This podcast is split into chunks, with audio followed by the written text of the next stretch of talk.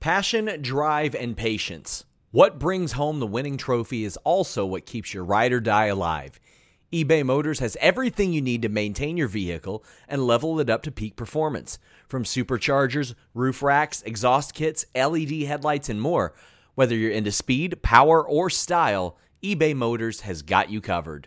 With over 122 million parts for your number one ride or die, you'll always find exactly what you're looking for. And with eBay Guaranteed Fit, your part is guaranteed to fit your ride every time or your money back. Because with eBay Motors, you're burning rubber, not cash. With all the parts you need at the prices you want, it's easy to turn your car into the MVP and bring home that win. Keep your ride or die alive at ebaymotors.com. That's ebaymotors.com. Eligible items only, exclusions apply. Again, that's ebaymotors.com. Yo. It's Grapsody with Will, Phil, and Reg, trying to keep it real instead of what you usually get from these talking heads. It's Grapsody, we're here to fill the void. Three black fans, different perspective, got to fill your voice. Coming with the podcast, talking majors, indies in between. Yeah, it's all that, and we're down with Fightful, better fall back. Coming for respect, we connect like a ball bat. No need to double check, these are all facts. You're listening to us talk raps. You're listening to us talk raps. Will, Phil, and Reg.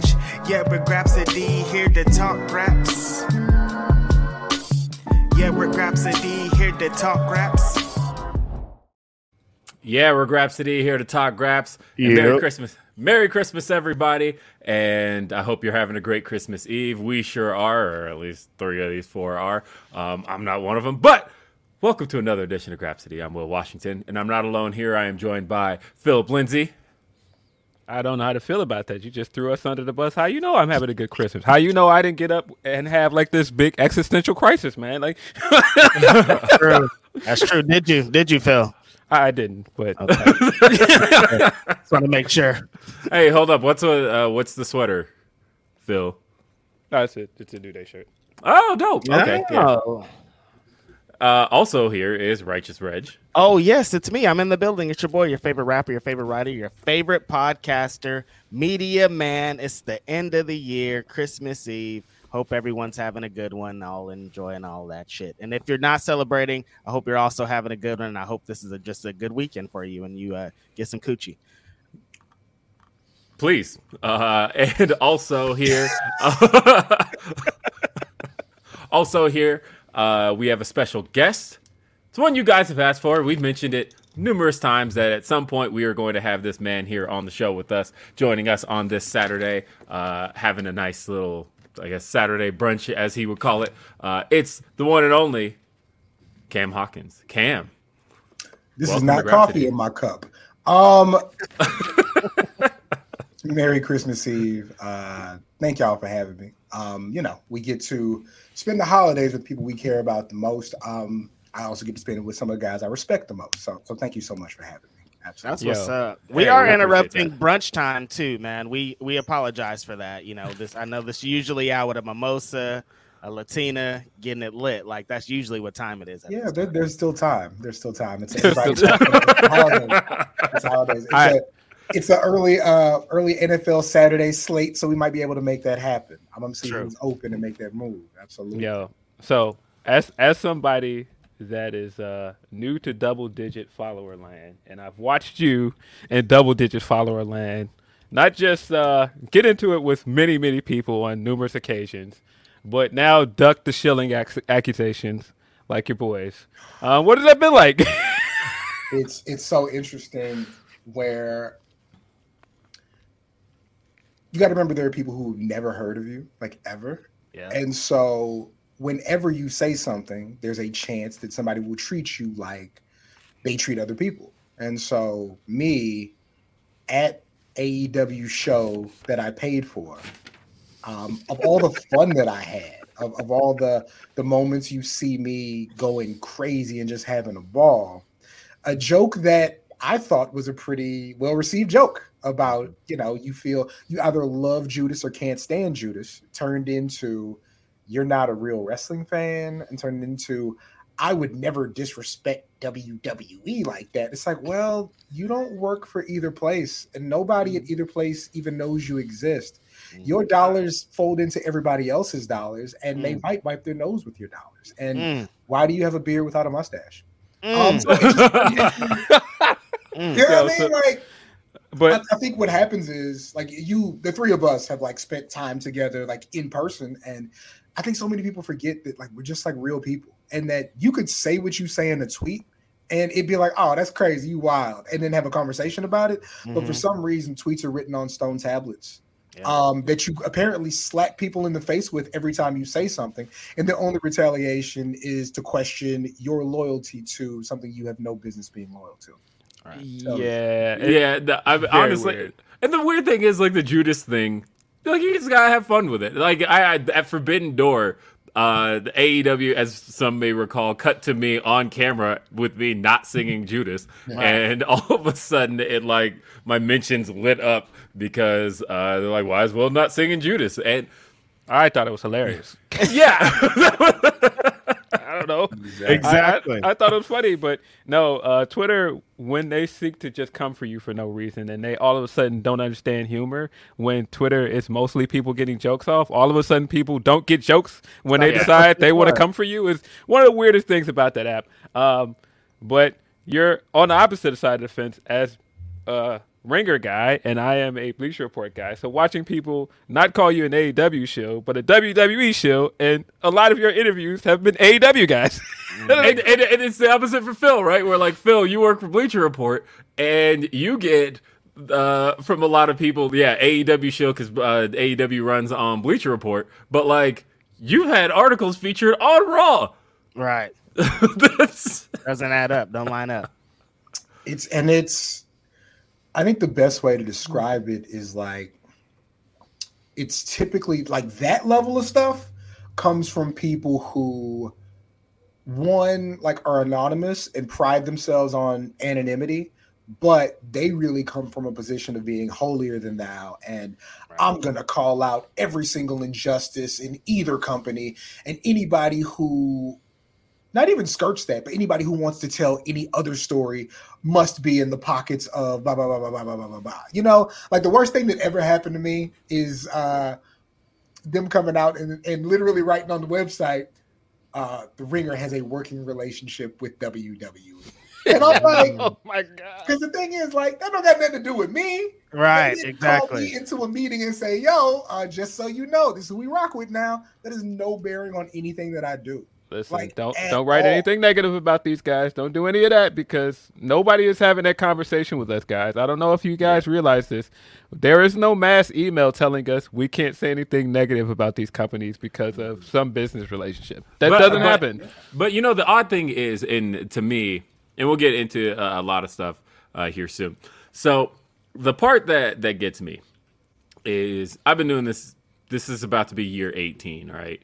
And so the people who have been following me a long time, uh, and I get this a lot. You know, it's like uh, from people who are who have been longtime followers, they'll say, "Hey, well, I see like you get the the AEW show stuff a lot, and that's really weird to me because I've been following you for the last uh, 15 to 16 years. Uh, I know some people who have been watching my content for 18 years. I appreciate a lot of you guys. Um, I see some of you in the chat. Great stuff. Um, but and they'll be like, it's weird to me when I hear that, or like when I hear you being accused of being anti WWE in a sense, because it's like I've been listening to you cover all this stuff for ages, and like I recognize people who are newer to me, um, don't know my relationship with WWE, don't know that. Look, I I reached the burnout point in 2018, and uh, I I actively sought alternatives in a sense because I had just been covering it for so long, and it's literally all I covered for so long. Uh, like you know, here and there I would cover Impact, here and there I covered Ring of Honor, but for the most part, it was just like WWE was the only thing I was known for, and so I made an attempt to cover both, uh, and that became exhausting. I don't know how any of you guys attempt to do that, like especially during the Wednesday Night War. Uh, I remember Cam had both up at the same time, having Dynamite and Rant and uh, Dynamite and NXT up at the same time, and I'm like, I, I can't even fathom that because it, it was just like uh, it, it was too much, and so to me, it, the last what I think I made the decision in 2020 that I was going to kind of back off of. I was like, look, I've, I have 15 years to my credit of covering WWE stuff. I'm going to actively back off of that for now and focus covering AEW. And so for a, a lot of people there who have discovered me in the last year, they're like, "Oh, Will, he's an AEW guy because all he ever talks about is AEW." Yeah, no shit. That was an active decision to start covering mostly AEW. Obviously, on this show we cover kind of the whole gamut, but like as far as shows that I actively review, it's just Dynamite. I don't even review Rampage. I literally just review Dynamite, and so uh, that's yeah. You don't you don't hear us talk about shows we don't enjoy that much on the show. We rarely talk about NXT because I don't watch it. I don't Right. It's uh, I, and that that to me is like I said. If you've discovered me in the last year and some change, then yeah, you're gonna see a guy who mostly just talks about AEW and mostly only has like AEW things to say. That's because that was an active decision. Um, well, you guys, a little announcement we made before the show are gonna make the accusations go up pretty immensely from here on Sure. out. Not being AEW Shields is about to change really. I mean, it depends on how you feel about. Baby. It depends on how you feel how the interview went because uh, I look. Oh no, I you're- it's a screenshot. Like, like Yeah. I, I hear what you're saying, and I, I know it's They're gonna not going to listen to the interview. They're just going to. detailed, and it's going to be thought provoking. And I, me, person who absorbs these things and looks for inspiration and points, I'm gonna love it. Boy, that screenshot of the four of you laughing at the same time, you're done. You're done. And Oh yeah, fact, for sure. You're done. let there be a screenshot of the three of you laughing and him being serious, so it looks like a fake laugh. You're done. It's a wrap. Oh. We're out. It's a wrap. We're so here. Uh, and and I will say that I guess officially, like we hinted at it for a little bit, but I didn't want to say anything until it was in the can. Um, and now that it's been recorded, yes, this Monday, uh, Grapsody uh, interviews. We just recorded one with Tony Khan. He it's the longest interview that we've done. Uh, we got a solid ninety minutes with Tony, um, and yeah, we pretty much asked everything that I think. You know, and now that I said that, of course, uh, shout out True God brought to my attention. I, I totally, it was like on the tip of my tongue. Totally forgot to ask about Adam Cole. Um, but the, yeah, I know, right? Like, Yeah, I, I, I had other stuff I wanted to ask, but Son of a Y- bitch. Yeah, I know, right? It was like it was right there, and then he's was like, he messaged me this morning. He said, "Did you ask about Adam Cole?" And I was like, "Damn, no." And I, it was like sitting there in the back of my mind. Other than that, yes, we do have an interview with Tony Khan that's dropping this Monday. It's 90 minutes, full podcast, uh, and we, I, I would say it's fairly newsworthy. Somebody asked me for my new um, Mercedes Watch 2020 percentage, and. Uh, Uh, I'll just- LOL is all I'm gonna no, say. this is what I'll say about that. I will drop a new percentage when the interview drops. right. My last percentage was, uh, I believe, 69. Nice. Uh, but but I haven't uh, updated that percentage. There is a new one, but I think you guys need to hear the interview for the context of that percentage.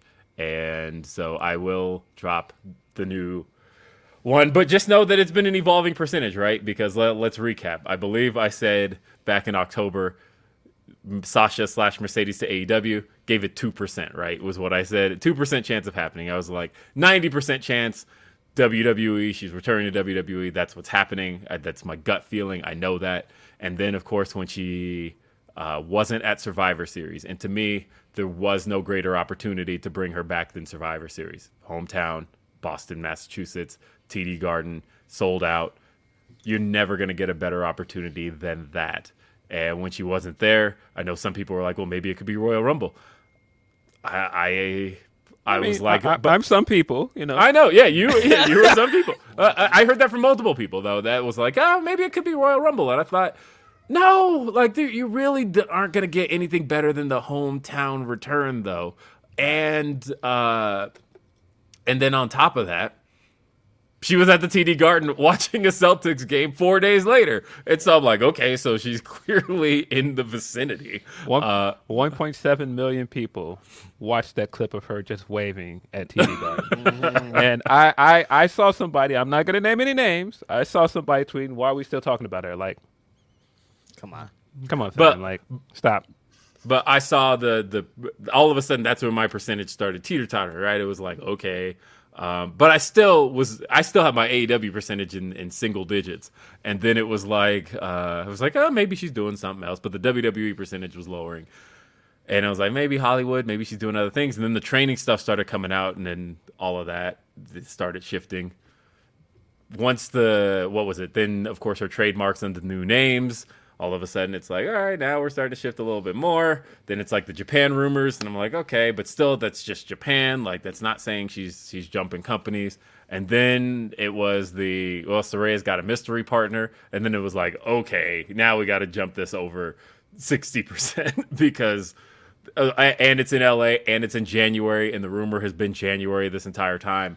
Obviously something's going down but either way, we we are almost there. But you know what, guys? We also have super chats. We also have humper chats. Send us your super chats throughout the show. Help support what we do here. YouTube.com slash Fightful is where those super chats live. Our humper chats are at humperchats.com. You can send those at any point. Want to check out the super chat here? This one's from um, actually uh, since I brought that up, uh, James Zimmerman said a regular chat said uh, Happy Christmas Eve, folks. Uh, but Kenneth Love said, "Why isn't uh, or why isn't Jade on the Fightful Woman of the Year list? She is, uh, if I remember, if I recall correctly. I'm looking at the list right now.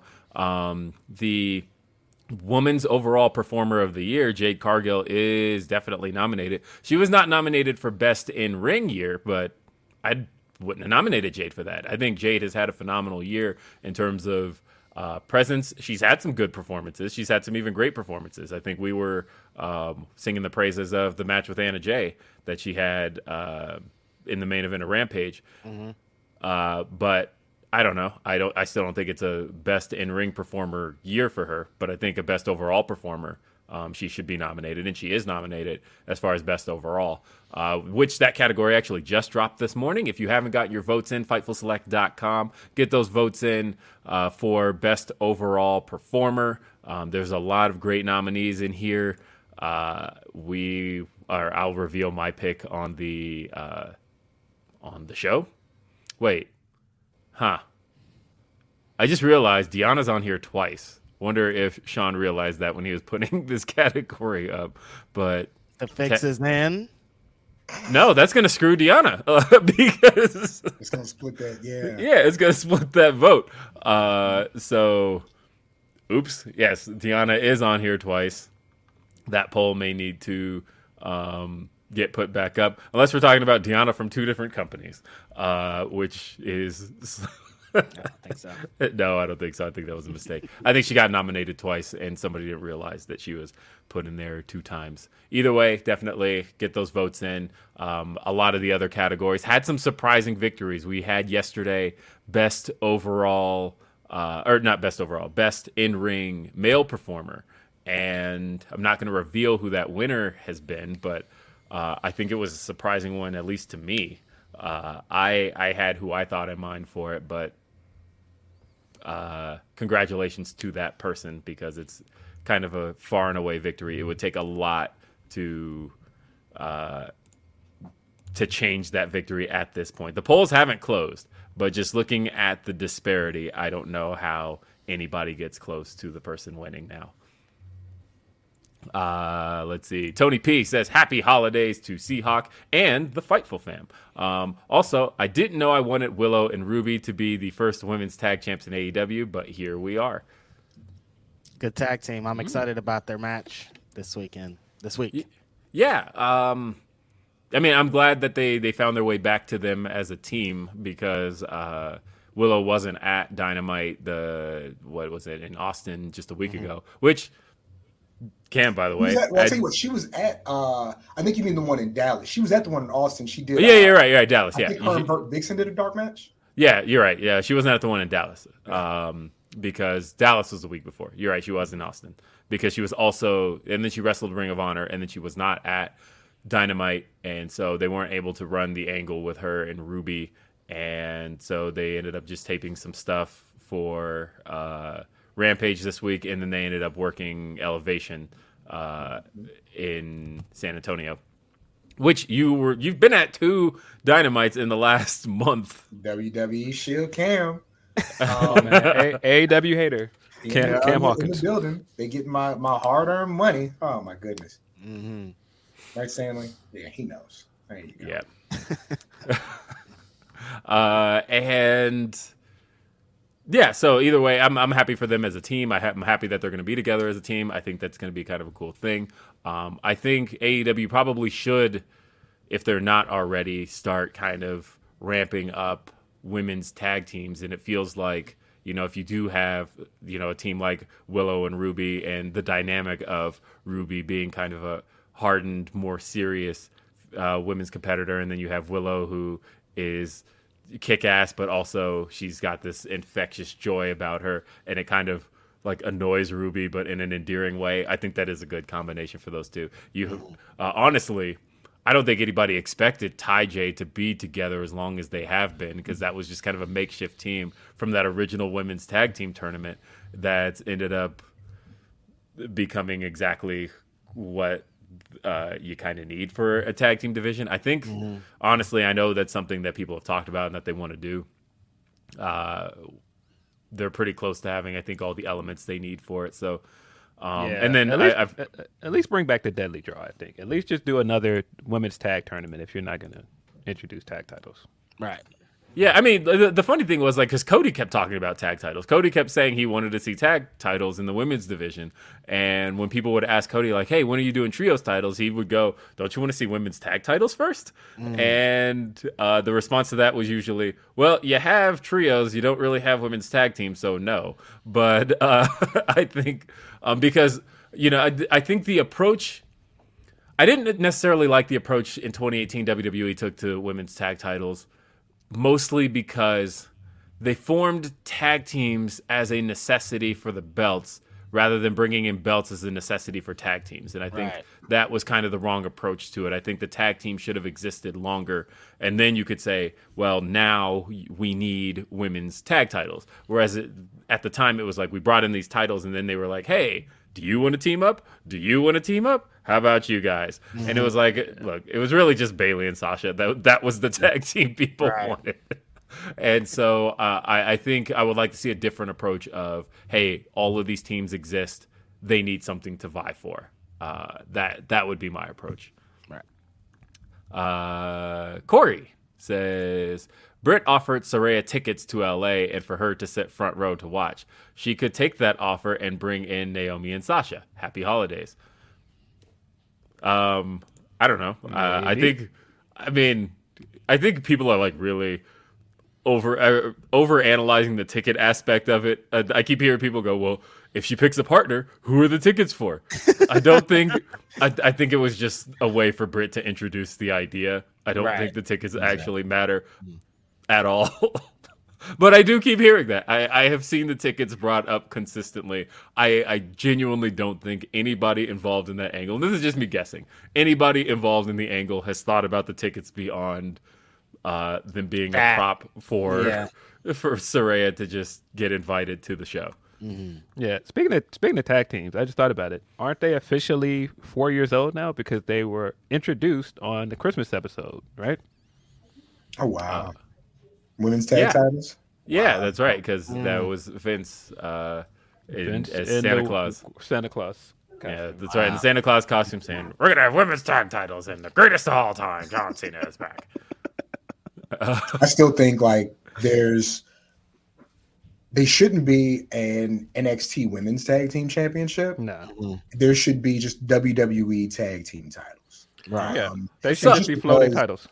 Yeah, and Ah. it's not the uh the women that are in NXT aren't like for the style that they're asking them to do, they are not so far behind women on the main roster. And in some ways, some of them are at a higher level to where, like, Right. yeah, that should be, like you said, those should be the floating titles. They should exist between both shows. Um, and that's a chance for people to get like that exposure. You're already asking them in some aspects to do half the work as a tag Right. team. And so it's a way to get the get the crowd familiar with them. Um, it's a way to have um, you know meaningful uh, not just feuds, but just meaningful matches on television that people get to see. And so you don't have things like bless her heart, a Tegan Nox come back from injury and people say, huh. You know what I mean? Like like there there are ways to make these people um just, just more popular, more your audience more familiar with them. They there should not be if you have eight teams, there shouldn't be two sets of titles. It just shouldn't. Right. Tegan has been a part of three tag teams, by the way, and now she is like, what is she doing? Three tag teams. Absolutely. Uh, like the only reason I can see why they didn't want to keep the idea of floating tag titles around was, um, I, I know for a fact that uh, as far back as like 2021, I know in 2019 there was this idea of you know NXT third brand kind of deal, but I think right around 20 like mid 2020 to 2021 they were like okay vince is very adamant. And i don't necessarily blame him for that about there being a hierarchy. There needs to be a separation of like you on the main roster are just in a different echelon from the people in nxt and so uh, they didn't necessarily want the tag teams of NXT to even seem like they're remotely on the level of the tag teams that are on the main roster. Um, and now that I say that, of course, the New Day won the Yeah. the, the men's yeah, tag I, I was about to say that that time's dead. Yeah, it's So, over. well, I mean, so I, I think it's still true nonetheless, and I think we we we see that in various aspects. Look at uh, Bron Breakker, for example, right? Like Bron Breakker seems like a really big deal in NXT. He he is the champion. He is a guy who comes off like somebody who can does dominate that brand. But the two times he worked Raw this year seemed like a fish out of water. He did not seem like he even remotely belonged on that roster yet or in front of that crowd yet. I, I see what you did there. You brought up fish, and I, I see that. No, he, he didn't though, and I think it like it, it's interesting that watching NXT, it feels like you know Bron, you know Bron's almost there, right? But then it was like once he was on Raw, you were like, oh, he's got a ways to go, and you don't mm-hmm. re- and you don't necessarily see that, and I think that distinction does need to exist between NXT and main roster, so that there's not necessarily an unrealistic expectation of oh somebody who's made it in NXT can make it anywhere. Mm-hmm. Because uh, once you get to that main roster, it's a little bit different, and that's not even a not. Yeah, Yeah. like you can you can have your Dolph Zigglers and Mm-hmm. your to a lesser extent a Mandy Rose and a New Day go down to play AAA ball. Um, Yes. In some ways, it's to get their mojo back um, after something went awry. In some ways, you want to see how your other talent plays around them or against them. So yeah, but yeah, going up is a different thing. Once you're up, you should be up. Um, Yes. and that should be that should be standard, absolutely. And you know, they got guys down there. Um, you know, you got, you know, your your Melos who as soon as you want him up there, he's gonna be everything you've ever dreamed of. Um, I think that I think hell, I think Zoey Stark is like really good. I think she's really good. Um, I don't know if there's a character for her yet that is going to make her anything outside of hey, I can really wrestle. Right. Um, I think look if if if Ivy Nile and Zoey Stark were one person, they'd be a star. You know what I mean? Definitely. but I think that Ivy Nile has um, a ways to go with with with character. But gee, who who else looks that good? You know what I mean? Like Right. like her physique is insane. Um, they got a few people down there, but I look at like yeah, like a Melo. As soon as you want him up there, I think he can be up there.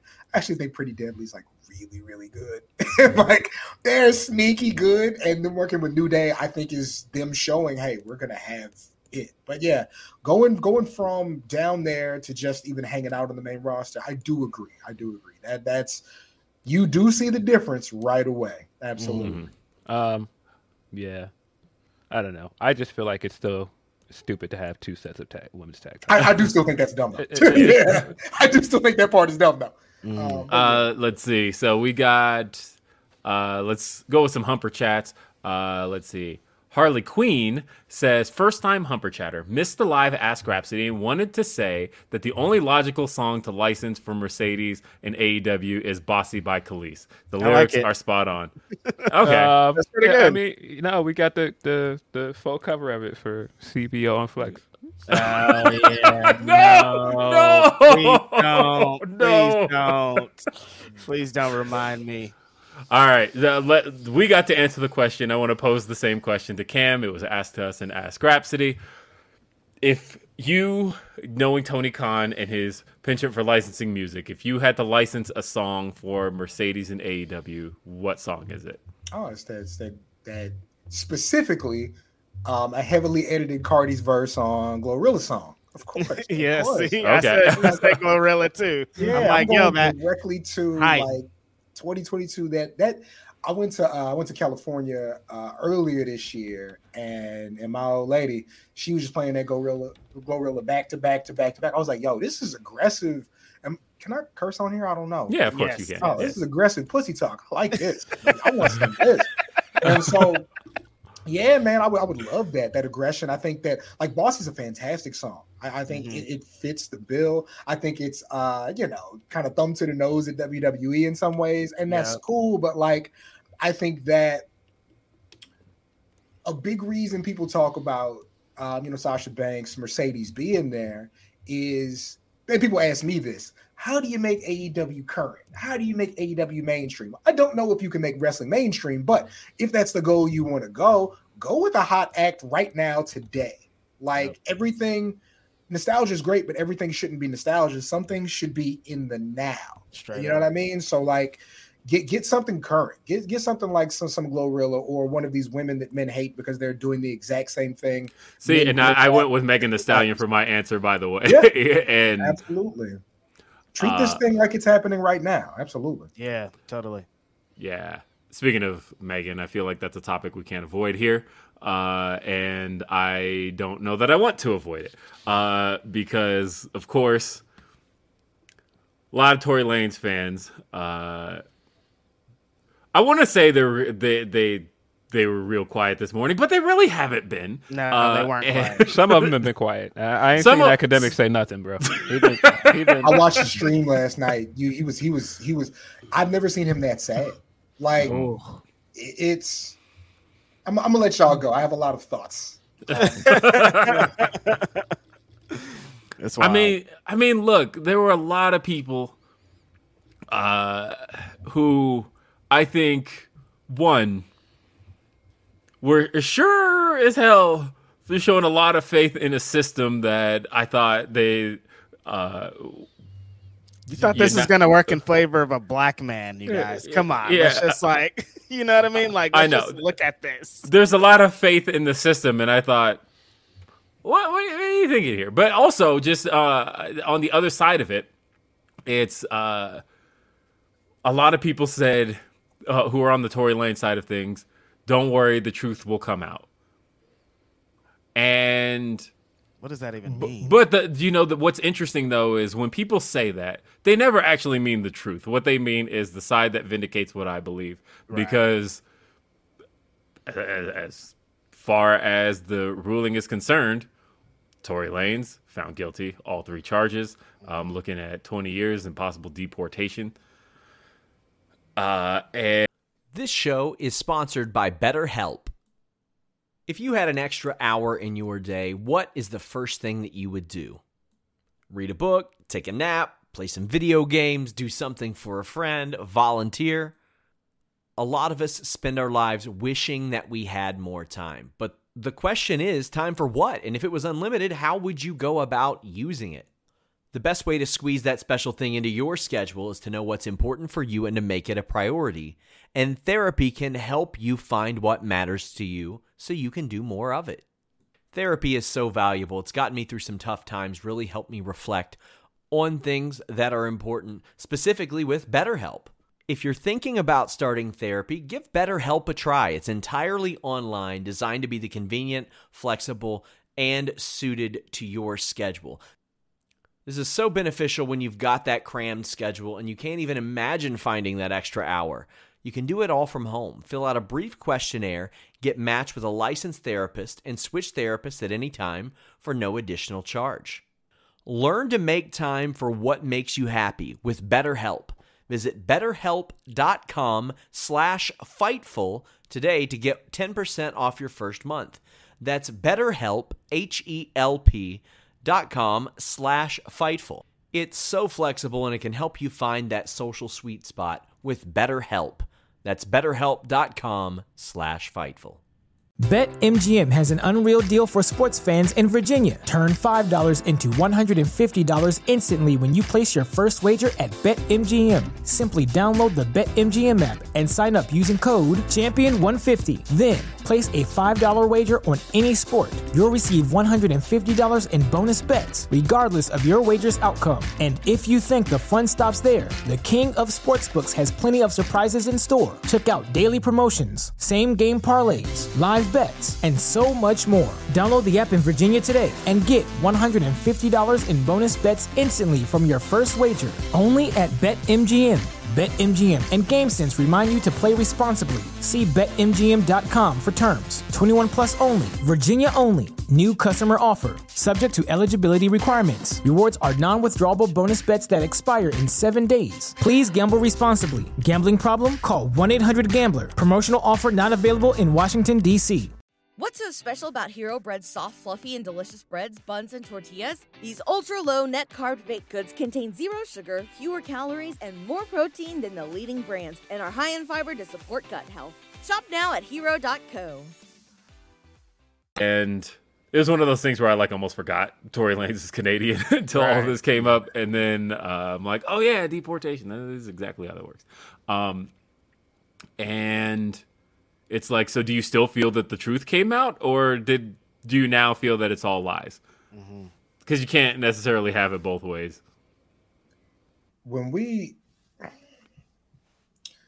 you guys been doing this for a long time. I've been doing it for a long time. And think about when the topic of Saraya of Paige comes up.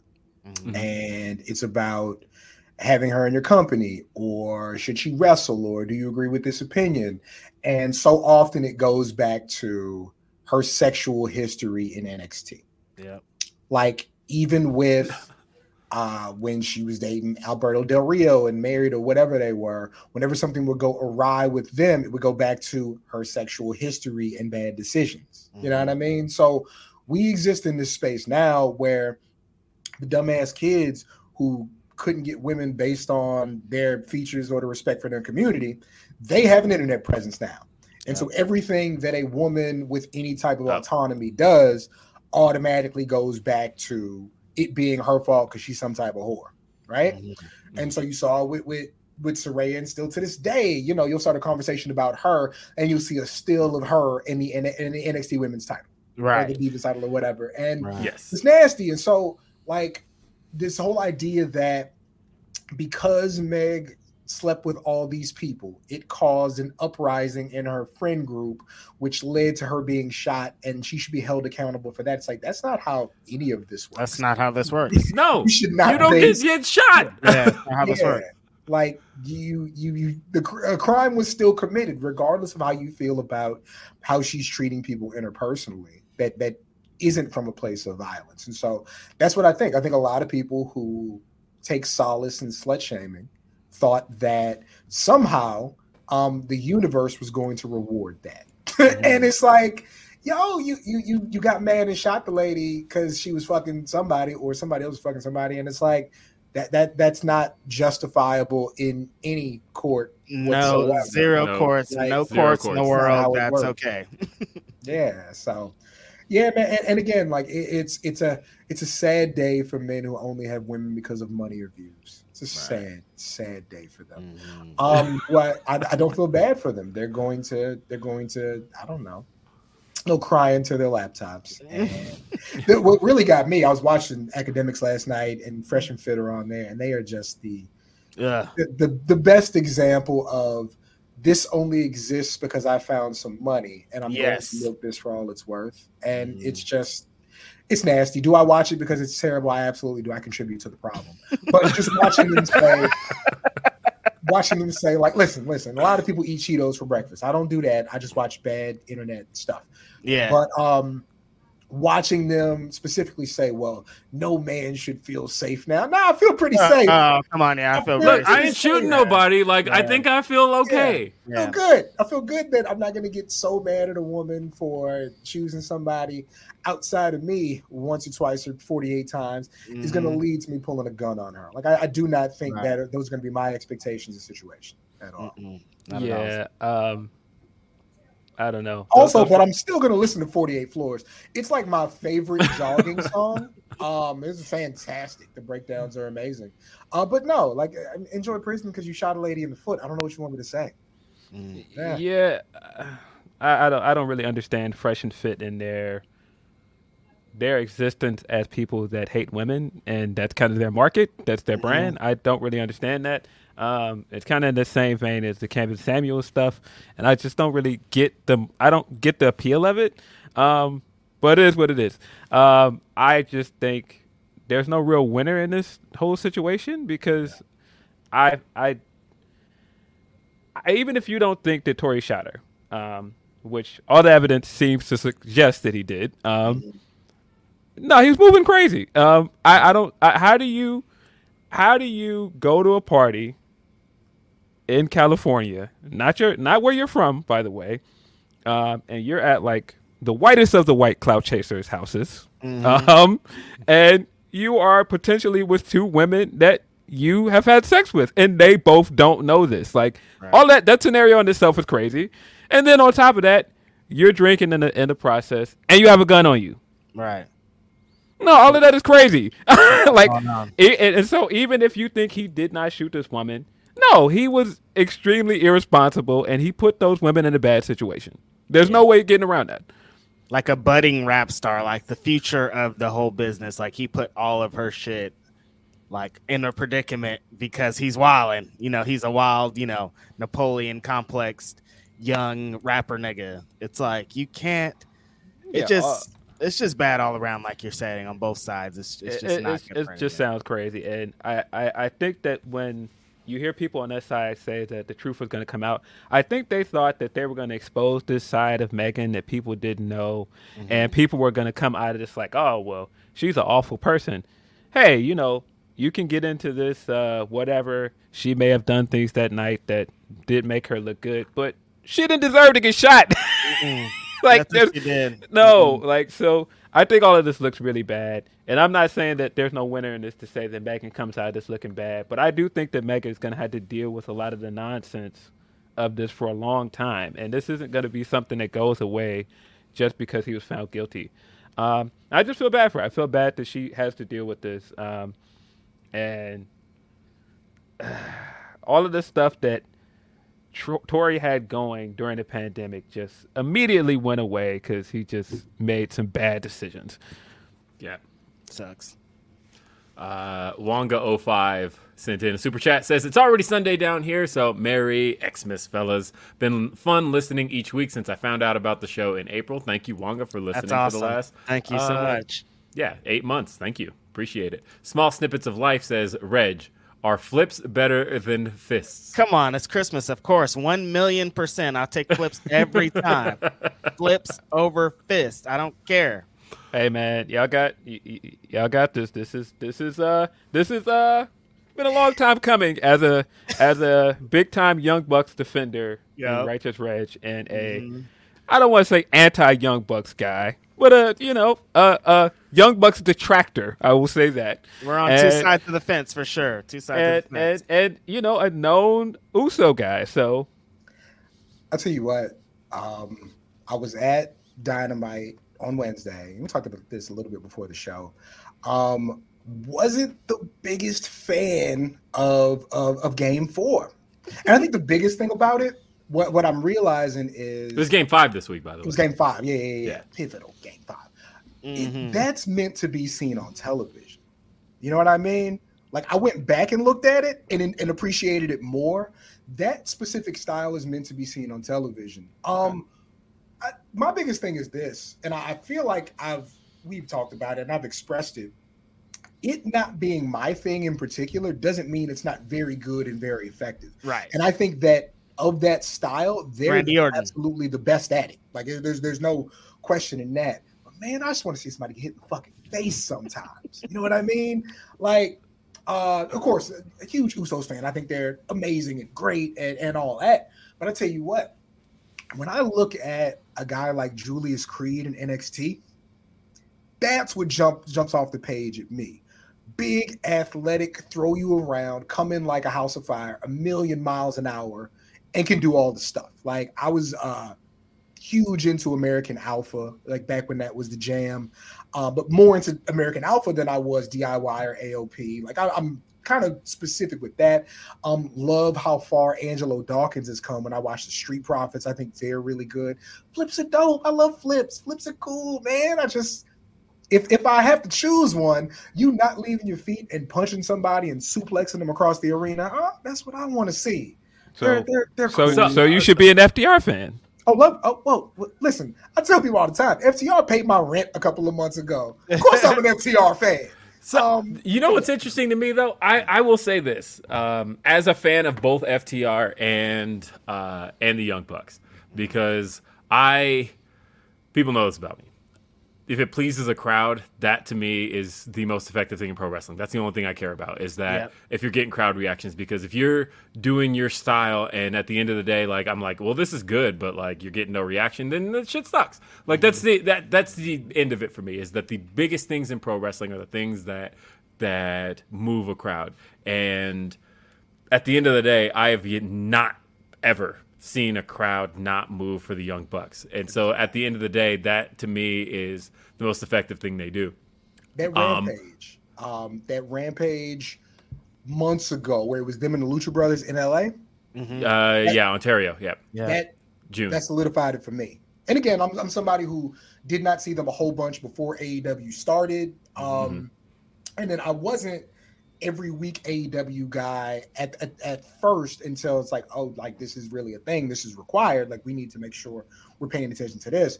But when I saw how the crowd reacted to like that match and the, the cage match, I was just like, whatever I'm saying, let me make sure I adjust the way that I'm saying because they are like that's the thing. If you're super serving your audience, it's good.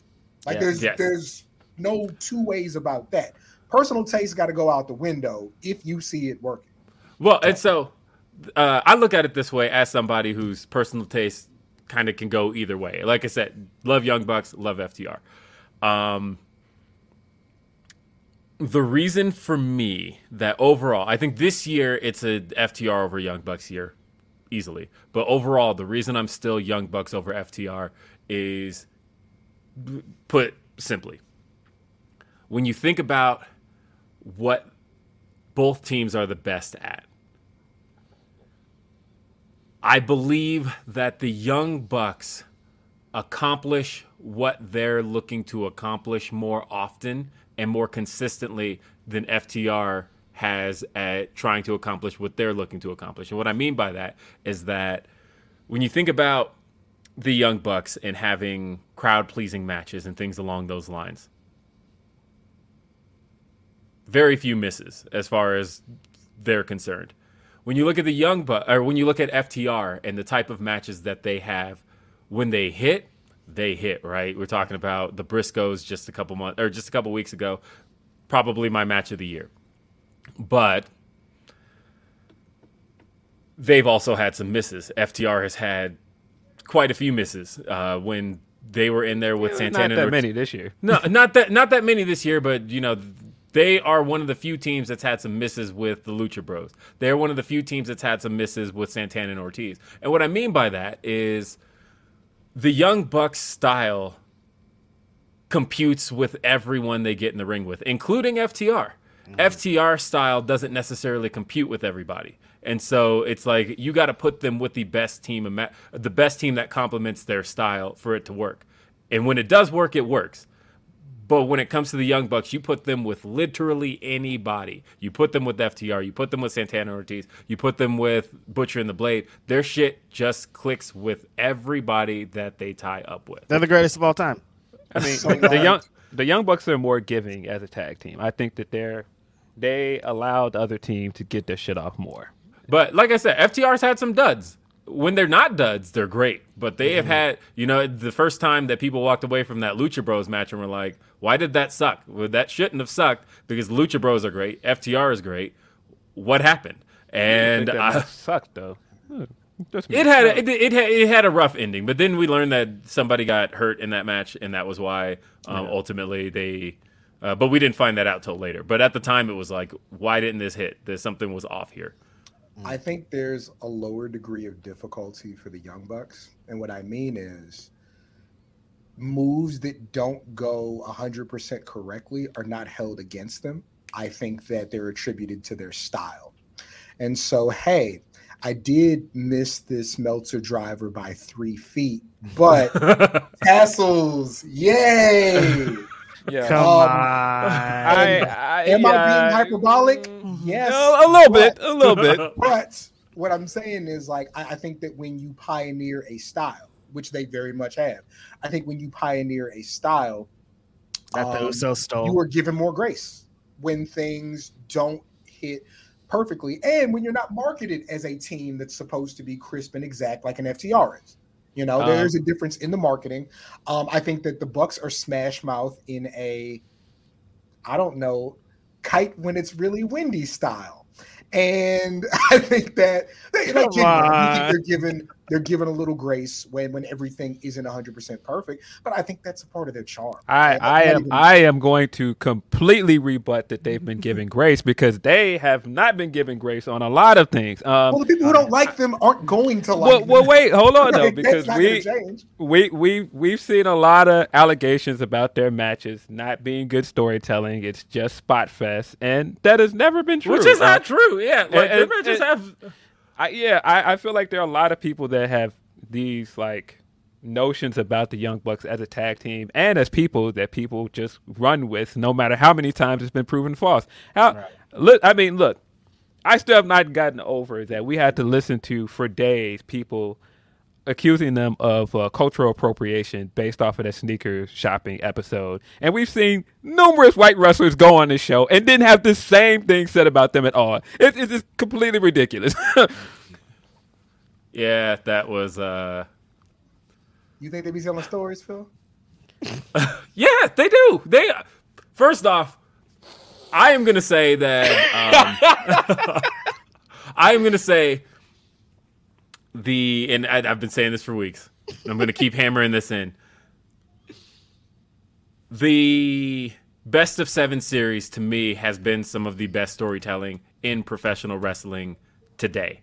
And a big piece of that is that if you can get a narrative across without a promo, if you can get a narrative across without a backstage segment, if you can get a narrative across without any words being said, to me, that's the best narrative you could possibly get across in professional wrestling when you've let the wrestling tell the story. And for five straight matches, they have let the wrestling tell the story that people have walked away from that going, okay, I know what's going on. I know that there's a story of this hammer. We know that there's a story of the, uh, that the Lucha Bros have cheated at every turn that the Young Bucks and Kenny can't seem to get ahead of these guys, and that they've had to change the game in order to uh, to make things work.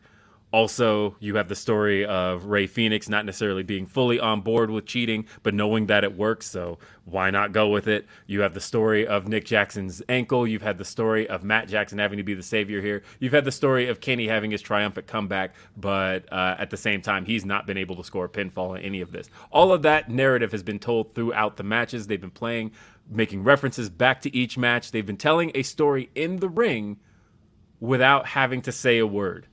And the fact that people even get that and pick up on all of it, I think is a testament to true quality storytelling in a ring. Can I tell you why I don't like the internet, Will? And I'm not Why is repeating anything you're saying. Mhm. Phil said what he said, and I asked the question, you think they be telling stories? And Corey in the chat said nasty take. See, what was my take? I didn't not, a take, it's a question. any Um, take.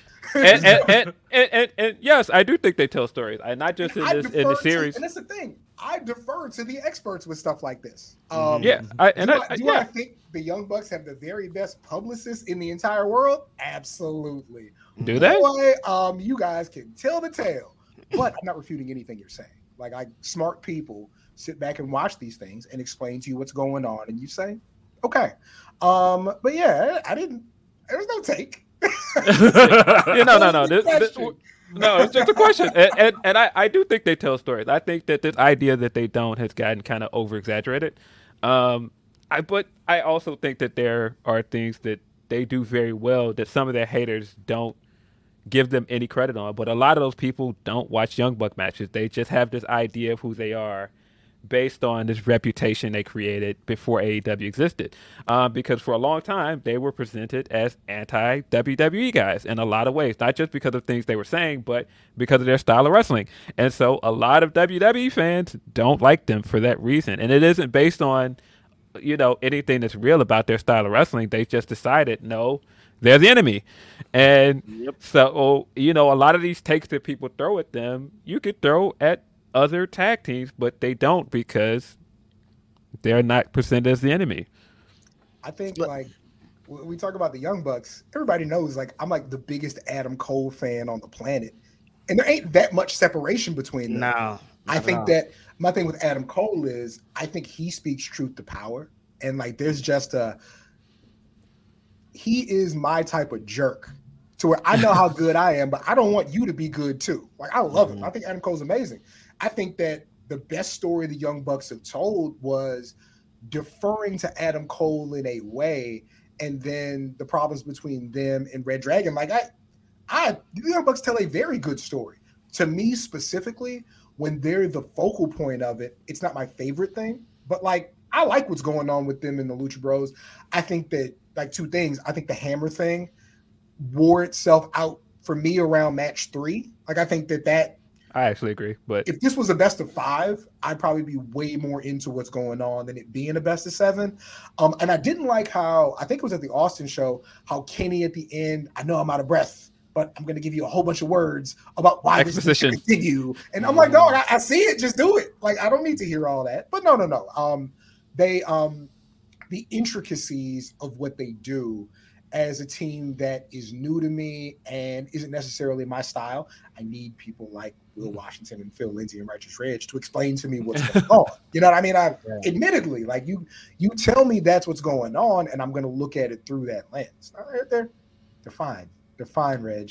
See, that changes my whole perspective. I didn't know that you were a new Young Bucks fan. I thought I've been I've been watching these guys wrestle since 2000. But I, I thought I thought that was pretty clear. Oh. A lot a lot of people that don't like them are new fans. They're new Yeah. to it. They're new. Oh to no, They're new to you, you, me trying to explain. Oh, Twitter. How does this guy have a job in wrestling when he hasn't been watching Japanese wrestling since 1998? Yeah. He's not up at 4 a.m. with the rest of us. What? you Kiss my ass, okay? Yeah, yeah. I hate that. I hate those takes. That shit's whack. Oh, You, you know what's interesting to me, and, and see, and on the other end, because because I love listening to people. I love listening to people's perspective. And for those who've been following me long enough, I'm going to take you guys on a journey back to the 2019 RBR Year End Awards. And people will recall we did, uh, de- uh, sorry, not Year End Awards, the Decade End Awards, um, going into 2020. And I had some exposure to the Young Bucks because I watched a lot of Impact, but it was mostly like Generation Me stuff, right? But I hadn't really gotten into a lot of uh, what they had done with the Bullet Club, what they had done Ring of Honor, what they had done. That's all stuff I got into, like hindsight, boredom, and the pandemic. But um, we were doing our decade end awards. I had given my tag team of the decade to the Usos. And it was actually Maxwell Baumbach. Maxwell Baumbach had actually given tag team of the decade to the Young Bucks. And uh, he made a compelling argument to me as to why he believed it was actually the Bucks. And he was like, "Look, the the Bucks actually pioneered the style that you're giving the Usos credit for, Will." And I was like, um, uh, a- and I again, I, I everything, all the points I made about why I thought it was the Usos, Maxwell had kind of hammered into me as to why it was actually the Bucks. And so I was like, you know what?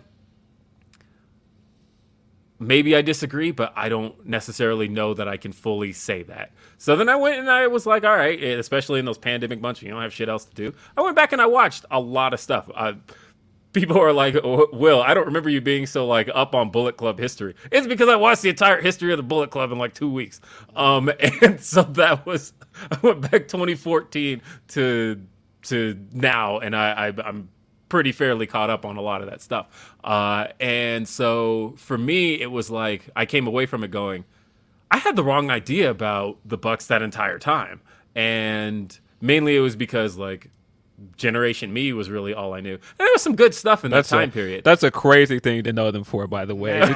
Watching them now and only know Generation Me is kind of crazy. Look, Um, 'cause- Fuck, because that's a name. yeah, th- that was the thing was uh, I knew the Young Bucks as two young dudes whose last name was Buck, but uh, Max and Jeremy Buck, right? And that was, uh, but that was what I knew, and so to to kind of have all of that kind of embedded in me and then i was like okay now watching what the young bucks do um, and again like i said my all-time favorite match is still kenny and hangman versus the young bucks. Like that match did a lot for me in terms of uh, storytelling in terms of action in terms of crowd pleasing did everything i could want a match to do and now I, looking at it all i'm like okay i could definitely see this is one of the most influential tag teams that- pretty much Is that your favorite Young Bucks match? Or just I mean, it's my favorite match. Period. Like, I, that's my boredom watch. That is my. I need something on in the just. All right, I'm in a bad mood. Let me throw on a match that I know is going to make me happy. I'm going to throw that on. It's it's usually that or like WrestleMania 30's ending. Um, if you give me just those last five minutes of Daniel Bryan making Batista tap out, uh, that's one of those that'll put me in a good mood. But it's either that or I'll throw on Revolution just to get that match in. I watch it all the time. At least I've probably watched it like twice a month for the last two years. And uh, You know what? The street. I think about that. You said that WrestleMania moment. That mo- This is gonna sound crazy. I was there live, and that moment didn't hit as hard as it should have because the streak fucked us all up. Like I was still just like we were all just sitting there like what? Still just like what was in the just happened? It was very confusing. Like Can I tell you such though? a confusing moment. Watching at home, I've also watched the streak ending back. I've probably seen that a thousand times. That is the funniest shit. I have, this, there are was few things funnier in pro wrestling than that one, two, three, and that sound of the crowd. Like everybody just sitting down, like, all right, he's gonna kick out. What the fuck? Like Yeah. I every time I watch it, I find somebody different's face. And uh, I just focus on that one person to see how they react and how all of a sudden they're like, wait, wait, wait, wait. Undertaker's not undefeated no Brian more. Danielson is my favorite wrestler. I loved him, and at that moment, I'm just like Undertaker, though, dude. What happened? Like, what, what the hell Whoa, how- happened here? whoa, how times have changed. Oh yeah, Um, they changed a lot. Speak, speaking of matches in person, were were you at the match where the Young Bucks uh, faced the Golden Lovers in Long Beach, Rich? No, I was not at that show. Every time something great, Because Phil, weren't happened, you at that match? I was like at a, on a cruise or something. Something crazy was going on. I, I wasn't there, but that is to me one of the greatest Young Buck matches ever. Uh, but I just assumed you were there because that's Long Beach. That's like right across from you. Anytime way, a Phil- cool New Japan show happened, I was something was going on. It's weird. yeah. Hey, Well, Will, we gotta- ask you a question real quick. I just got a question. Mhm. Is Ray J make better music than Kanye because he hit it first? Come on, Wait a minute. Wait a minute. come on, Wait. out. Wait. It's just a question. No, but I feel like there's a different.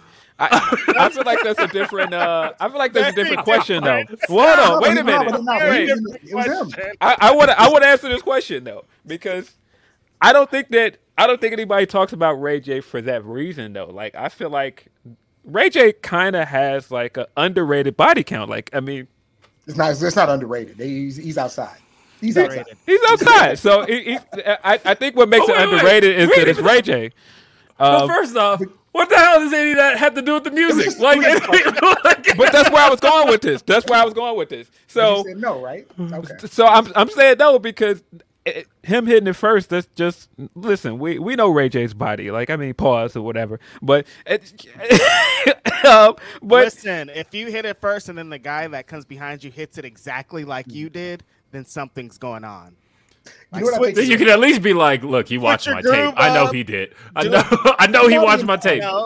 Somebody in the chat did kind of um did kind of put it together.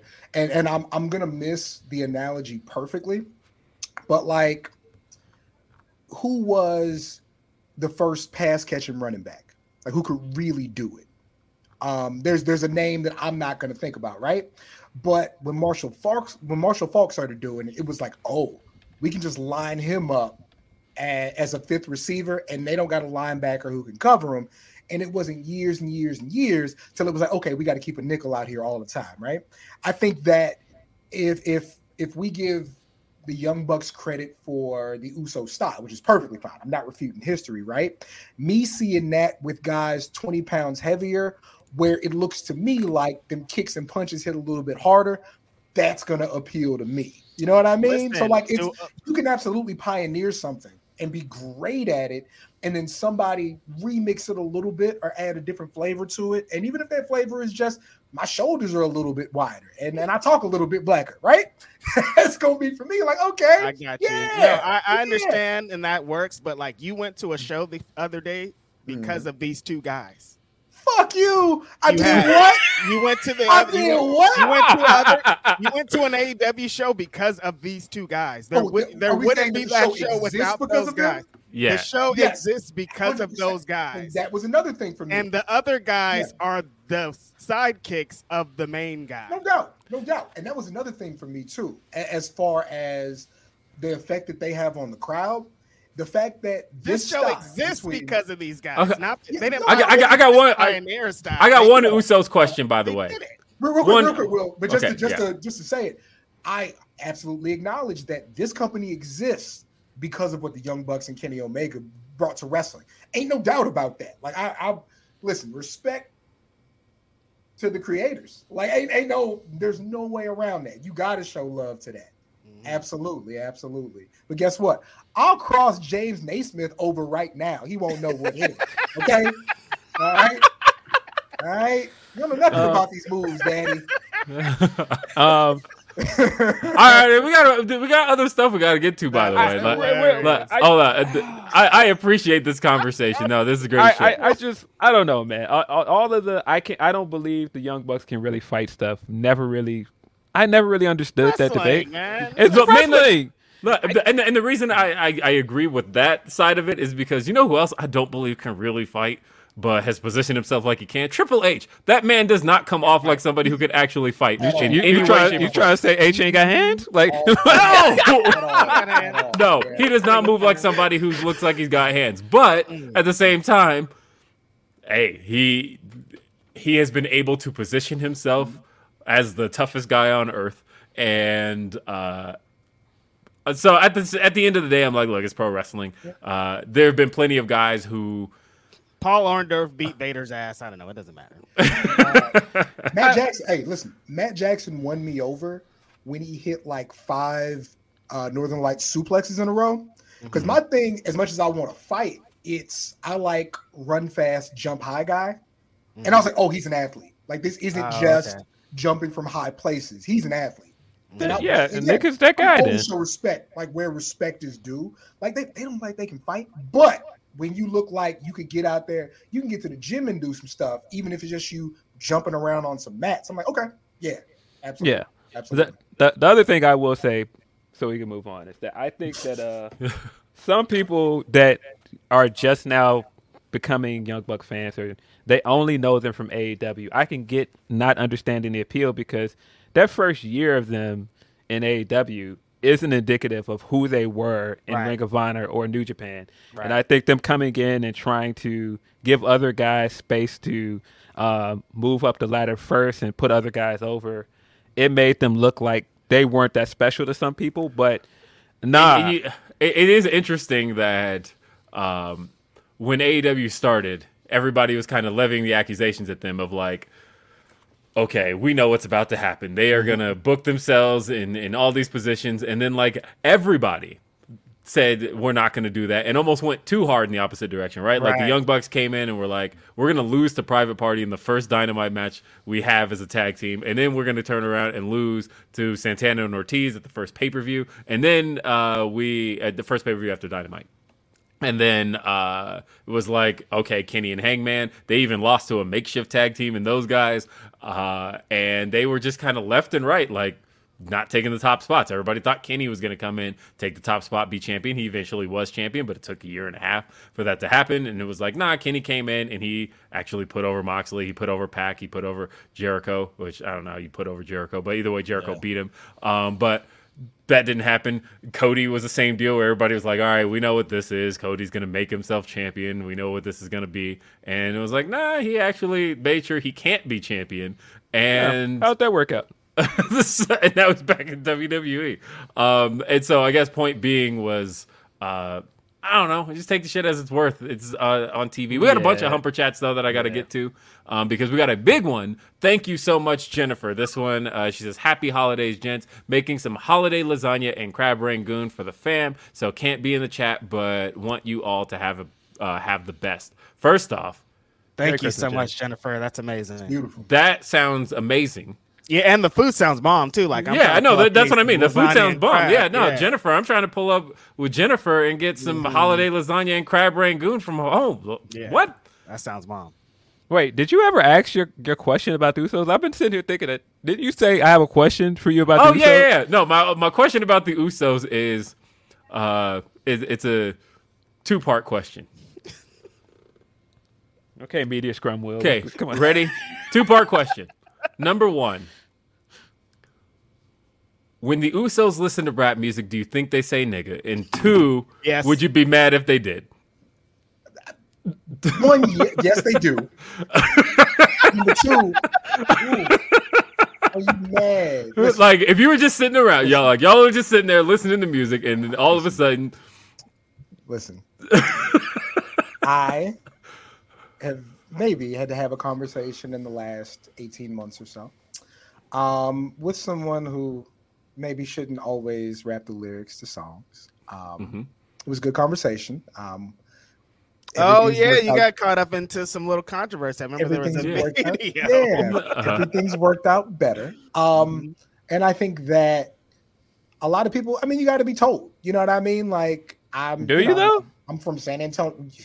I'm from San Antonio, Texas, and so there's a lot of people who it was just always what they did because it's always what they did. Um, and they're receptive to being like, nah, that's not what we do. Uh, but- Listen, I live in the Bay Area, California, with a lot of Samoan brothers, and uh, It'd be like, you, you tell somebody that's 400 pounds and six feet eight, you can't say that. could be rough. But I, I've, I've been listen. I would, I would, I would absolutely think it wasn't cool if we had a conversation about it and it kept going. You know what I mean? Like, be like, bro, like you do whatever you want to do, but when we kicking it, it can't be that. You know. Um, but do I think so for sure? You saw Roman. Roman, Roman bag, Mm-hmm. you know, and and, it's, and what's crazy. Everybody in your crew identifies as either Big Mac Burger, McNuggets, or McCrispy Sandwich. But you're the filet fish Sandwich all day. That crispy fish, that savory tartar sauce, that melty cheese, that pillowy bun. Yeah, you get it. Every time. And if you love the filet of fish, right now you can catch two of the classics you love for just $6. Limited time only. Price and participation may vary. Cannot be combined with any other offer. Single item at regular price. Ba-da-ba-ba-ba. it's not just like it's not just them being Samoan or Polynesian from wherever. It's a bunch of guys who were in college locker rooms and sometimes pro locker rooms. And you got the Usos who was training out there in Houston. It's a lot. It's a lot. Right. And so, did they get it honest? I think so. Should they do it? Absolutely. Absolutely not. I will say that I do believe, um, because again, there's nuance to everything. I do think there is such a thing as nigga entrapment, and I do believe, honestly, that no, it's true. Look, honestly, Nigga I- entrapment is a yeah, because I think that if you are a black artist and you are doing a white artist song, I think it is yeah, I think it's actually entrapment to use the N word on a white artist song. Um, because at that point, like for example, we'll take uh, all the artists who have done songs with G-Eazy, right, and dropping the N word on G-Eazy songs. But it's like at the same time, G-Eazy's got like all these white girl fans that are just crazy about G-Eazy, gonna learn all these G-Eazy songs. I feel like it's kind of entrapment to then put the N word on a G-Eazy song. It just to me it is. I think that it's like at that point you've got these little white girls who are just learning all these songs, and all of a sudden they're like, it just comes through, and I'm like, it's kind of entrapment. You can't do that. Like at the same time, I'm still again entrapment. At the end of the day, there's still a crime that they did. Well, I, I, I, I, I will say this to this: Have you ever been in a crowd at a G-Eazy show? no. Why would I Let, let me G-Eazy? let me tell you right now that there are a lot of people in that crowd that they don't need a black person to hop on this song to encourage them to say it. No, no, no, no. I've been waiting. nah, nah, I don't believe that. Fair enough. I don't believe that at all. Touche. No, that that, But I- that I've pitchfork never- crowd, nah, mm-hmm. bro. Nah, I don't believe that. That's No, the, the, the crowd that I- I- goes to Kanye concerts that has been wanting to say it anyway. Nah, no, no, no, They didn't even been to Paris. Never, ever. They don't have passports. They don't know what the Champs Elysees is. Exactly. All right, we got uh, Tony P says with Jade five wins away from fifty, do you have her win the fiftieth and drop the belt ASAP, or win a few more? Um, also, who do you think she will realistically drop it to? I mean, we get this question like every week. Vroom, Um, vroom, and- vroom, vroom, vroom. What sound does a Mercedes make? Vroom, vroom, vroom, vroom. Uh, well, Tony also follows up with Plus, if Mercedes is the mystery partner, should the tag match start the show or end it? I've been thinking about this quite some time. Um, I would end it. Uh, I think that if you if you can keep that, but at the same time, I think about CM Punk right and how that was like a thing you had to get out of the way at the start of the show. You had to start the show, get CM Punk out the way, and, and go. But I think this is one of those things, a mystery partner type angle, where you could probably get people hyped the entire time. Like I think about Ke- Kenny's return uh, just back in uh, August. Um, I think you could probably keep people on their toes the entire show. I would end it, to, to be honest, End it. uh, I in think LA. gotta end it with it. Yeah. I don't know because it's gonna be a big pop if that's the case. If that's who it is. Um, yeah, I think I would open the show with it, um, just because that's just gonna be a huge moment. Um, By ending the show, credits roll. Mercedes is in the ring. Apparently, I don't know, could be or whatever. If this is a scenario we're talking about, that's crazy. Like ending the show with her right there in the middle of the ring. Uh, the- like to me, I would say because one of two things. If But they do have that ladder match that that's supposed to apparently happen. Oh too. yeah, yeah. It's because it's supposed to be a ladder match. So like, yeah, okay, yeah.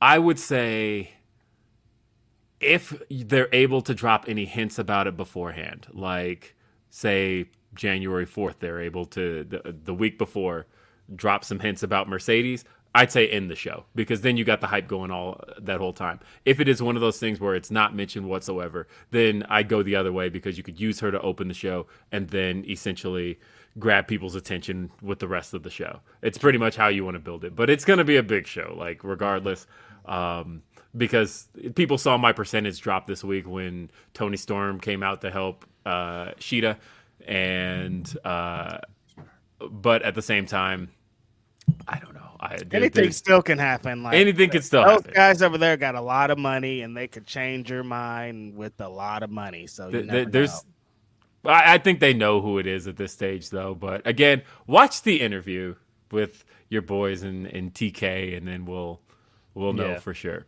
I, as Uh, for the other question, I, I think fifty is the way to go. Uh, get get a nice round number. yeah. you got to get her to 50 like at this point she's sitting at 45 there's no reason to end it here i think uh, 50 is going to be a hard number to top for anybody. Yeah. and it's, it's a cool number. You, you got to get her all the way there. Mm-hmm. jason says Grapsody merry christmas and holi- happy holidays my dudes. What are some of your christmas traditions? Also if you had to give a wrestler slash wrestling personality coal in his or her stocking who would you choose? Um, Jobber from WCW is definitely getting coal in his stocking. Um, yeah. As Uh, of this, my- as of this week, Lacey Evans is getting the biggest coal. Get out of here. um, I'm gonna say Max Caster um, is is my pick for uh, dropping references and raps and then not following up on it when asked about it. Max Caster, Mm. Um, and Dr. Smoke. yes, but but uh, as far as uh, but what about you, Cam? Who's your Um, I love everyone equally. Everyone's fantastic, and nobody's had it. so everybody's getting coal. Fuck 'em.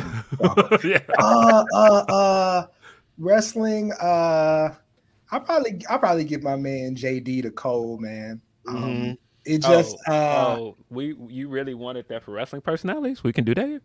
yeah, yeah. I, I think I give JD to Cole, man. I, I think he just, um, boy, you, you, re- when you find out how they really feel about you, it ain't the time Mhm. to get sad. that ain't the, that ain't the time to hide your hands and woe is me. Um, you know the energy you give off, you know what you bring to the table, um, outside of jokes. You know what I'm saying? And so, yeah, just watching him. Why would they say that about me? Why would they say it about me? Well, we have a mountain of evidence as to why. you might be the one. Like everybody can't tell the joke. You know what I'm saying? Everybody can't make the comment because then you get the. I know you ain't talking. Right, And exactly. then, and then they're talking about your mother all of a sudden. You're like, where did that come from? Mm, How did I Anyway, so so cold to the guy, man. Um, and I would say Lacey Evans too. I think that way back, because I be knowing what I'm talking about. When they first did the repackage, I specifically said, look, I do not know her political leanings, but this is a Republican origin story if I've ever seen I mean, right? seriously. and they and they were dogging me. They were on Mhm. like, what is what do you mean? And this is just a feel good America. I'm like, guys, you, you're not understanding. White Mhm. people bootstraps ain't the Yeah. story you think it is. It ain't- It I- ain't. Nah, I, I, I, I told people on this podcast when those things first started airing, I was like, "Nah, you can hear I'm proud to be American playing in the background." Yeah, nah, this- exactly. this No, honestly, I think. See, and I was on the side of. You can see it, so just like lean into it. I think, honestly, look, we've been repackaging Lacey Evans for the last four years, right? she Oh, came out t- 2019. She's been coming to the ring. but She did the whole like come out and not do anything for a little bit. Honestly, look, just make her a Fox News host. Like she, she's already no. blonde. Look, she's already No. blonde. Like I would like. Oh, Lacey, Please don't do it. Yeesh. Lacey Evans, Fox News host. That's it. No. That's the gimmick. That's the one. I say go all the a- way. He has a lot of ammo to use too. Like Please- he could be doing please promos no. every If- week if- going off. if if this happens, I'm gonna specifically blame you. Every week we have to watch it. Oh, I'd say you have to watch it. I'm just saying. I believe I believe that the Usos absolutely say nigga when it comes on in the song. I also believe Lacey Evans says woke, and woke ain't the word she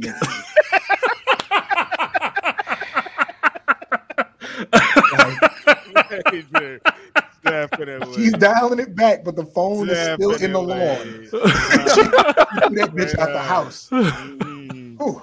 Big facts. Bless her heart. Oh, and, and you she can't fight it. You know what I mean? She is who she is, and social media being what it is, she can't fight it. And I'm not even saying she should. Like people were like up in arms that she would think the things that she thinks. I'm like, guys, and I I, I hate it. Um, have you been paying attention, guy? Or I'm not surprised, guy. I do hate that guy, but I also hate outrage, guy. When you can just be like, I mean, Yeah. Oh, quite yeah. a That's- jokes here. off. Don't Right. attack the person for being the person they've always been.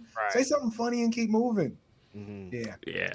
Lacey Uh, and Tyrus late nights on Fox. Ooh, cool. All right. Pretty So we got a.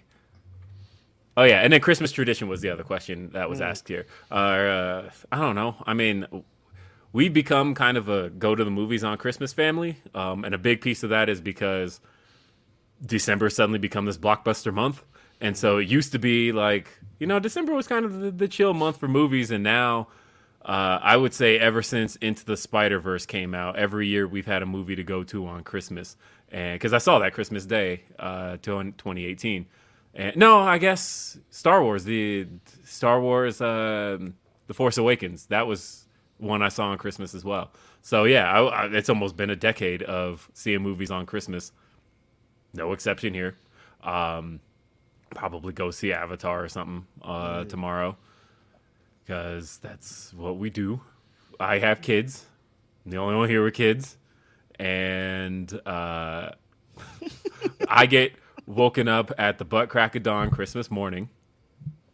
We open presents by eight thirty. Christmas is over because like we already done all the shit, and then yeah, it was like want to do something with the rest of the day. Let's go to the movies, and we go to the movies. Go to my parents' house and enjoy. Sweet.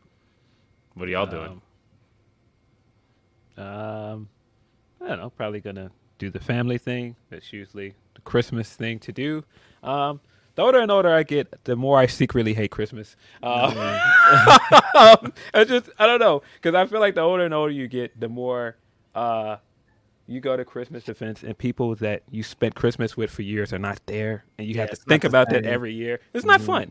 Um, and there's a lot of other stuff that comes with Christmas that ain't that great to me. Um, I was feeling like that this month, and I was like, "Am I a bah humbug or whatever?" Like when I'm telling people, they looking at me Uh, like I'm like. I'm, I'm not really feeling it though. It's not really. Yeah, I don't know, but I mean, as, as far as like fun stuff to do, I mean, of course, like the family stuff. Um, watch all of the Christmas movies, like Iron Man three, which is a Christmas movie, and is an underrated Marvel movie, and I will not take any slander for it. I'm dying on a hill. I think it is underrated. I went back and watched. Like I didn't like it when it came out, but I went back and watched it, and I was like, "Damn, I didn't give this enough credit at the time." Uh, it's actually great better movie. than I thought. What movie was that? Iron Man three. Iron Man three. Oh, it's super. It's fun. It's fun. I like watching uh, resourceful Tony Stark in, Yeah. in, in hoodie with a slingshot, and he was MacGyver. That shit was amazing. I Yeah, I think the, I think that was like the reason I didn't like it because I'm like I came to see Iron Man and I'm getting like MacGyver Tony Stark, but now in hindsight I'm like this is actually good. I, I It was appreciate great. this as a movie. It, it's it's it's a Shane Black movie with Iron Man in it. It's it's great.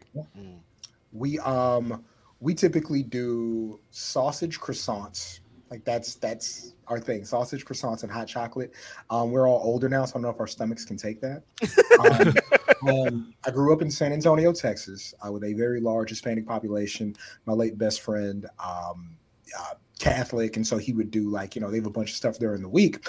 I say that to get this joke off. My mother says this year, um, she was like, "Well, I don't want to wait till Christmas. We need to do some stuff early." I said, "Oh, we're Mexicans now," and we had a good laugh about that. You know, Love it. like, Love it. I think everything is still gonna kind of be um tomorrow. And, and we're, you know, I'm 37, my sister's 30, my mother is ancient, and so there's not like a whole lot of gifts. We just kind of like did our thing. So it's gonna be us hanging out, um, watching Friday After Next and trading places again. And Christmas Vacation is literally Classic my Christmas mother's movies. favorite movie. Mother loves Christmas Vacation. I think I bought it for like three times on three different formats. Um, so we'll watch that, and then um, you know, all my friends that I grew up with are here, and so you know, we go house to house, um, drinking up everybody's drink, telling stories, and yeah, it'll just be that. That's what's up. Yeah, uh, driving down to Bakersfield after this classic. Great, thanks for me. I'm so happy about it. Now I'm gonna go see my mom. That's pretty much. We I don't have like too many crazy traditions. We just like kind of just kick it together. Watch. uh I think her favorite movie's The Preacher's Son. Is that the one with Whitney and uh, Preacher's wife. Pre- Preacher's, Preacher's Wife? Son. Preacher's Wife. Yeah, yeah, yeah. That's that's her jam right there.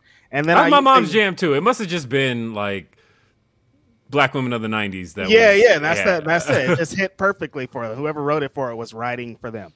And then uh, Denzel is supposed to be saving the Denzel, family, and he's yeah. like dirty Mac, and he's trying to steal he's this man's wife. Yeah, right. Dirty Mac and Denzel, you know, black women gonna love that because they want to be Dirty Mac on. And then I'll usually just go to see like for the last a lot of years to my cousin's house because he has a bunch of kids, so I could just kind of take in that Christmassy and all the gifts that they're gonna use just for now. And then tomorrow they don't care about any of this stuff. Like remember, everybody was on the the the hoverboard thing. And Yes. Yeah. Everybody, I'm like, this is not gonna mean anything in like three months, and then three and months, they, they, nobody. yeah, in Oh, yeah, months no, they get- were exploding. I, I've got.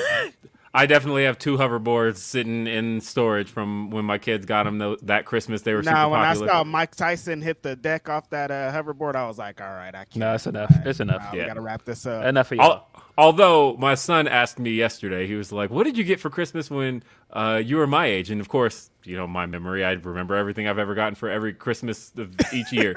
and You so, probably remember which order that you opened uh, each gift. You're like, I opened the this. one oh yeah. So when I was his age, I got a Super Nintendo that age uh, that year, and Mm-hmm. so that's like one that stands Great out to me because I remember every game I got. and uh, I got Uh, raw uh, WWF when- Raw and Shaq Fu. It was lit. when he asked me what I got for Christmas at his age, I started thinking about it. I'm like, oh, damn, I had a better Christmas than he's having. uh, I was like thinking about what he got, and I'm like, shit, I should have compared him because I had Donkey Kong Country and Killer Instinct, and he. I don't know. I think I bought him books, and I'm like, but he likes that though. That's his Horrible, man. demographic. That's No, still I- my favorite gift of all time, though. Well, Donkey Kong Country on Super Nintendo is my favorite stick out. This is amazing gift that I've ever received for Christmas. I'm pretty sure I beat it that day. Um, just didn't turn it off. But yeah, Yeah. that's that's my favorite gift ever. It's the one that sticks out the most for sure. You know, I still have to this day never beaten Donkey Kong Country 3. I got that Christmas 96. To this day, I've never beaten it. And every once in a while, I still like I'll throw it on. Like as I've told people, this Super Nintendo sitting right over my shoulder right here is the Super Nintendo I got that Christmas. Still have it. On every once in a while, I will throw in Donkey Kong Country 3 and I'm like, okay, play a couple of levels, and there's one I can't beat, and I'll throw the controller down, and then five years later I'll pick it up again. and it, we're now on almost 30 years of this. The game came out in 96. I'm like, one day I will beat Donkey Kong Country 3, but it pisses me off, and then I'm, I'm done with it. Uh, so those are Christmas traditions, but this question is going to bring up a topic now that we have to discuss. Will, what was up with that mogul affiliate segment? Do you know how it was supposed to go and be received? Also, Merry Christmas to Grapsody. Let's talk about mogul affiliates, shall we? Because this has been, I can't even say a mixed reaction. I will say it has basically been um, pegged with tomatoes. Uh, and it had one particular viral moment that happened in the beginning That was unintentional.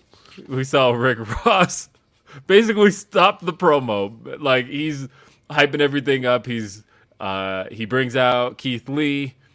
He asks for Swerve to come out. Swerve doesn't come. He starts talking, then he turns his head over to Keith and just says, You a big motherfucker.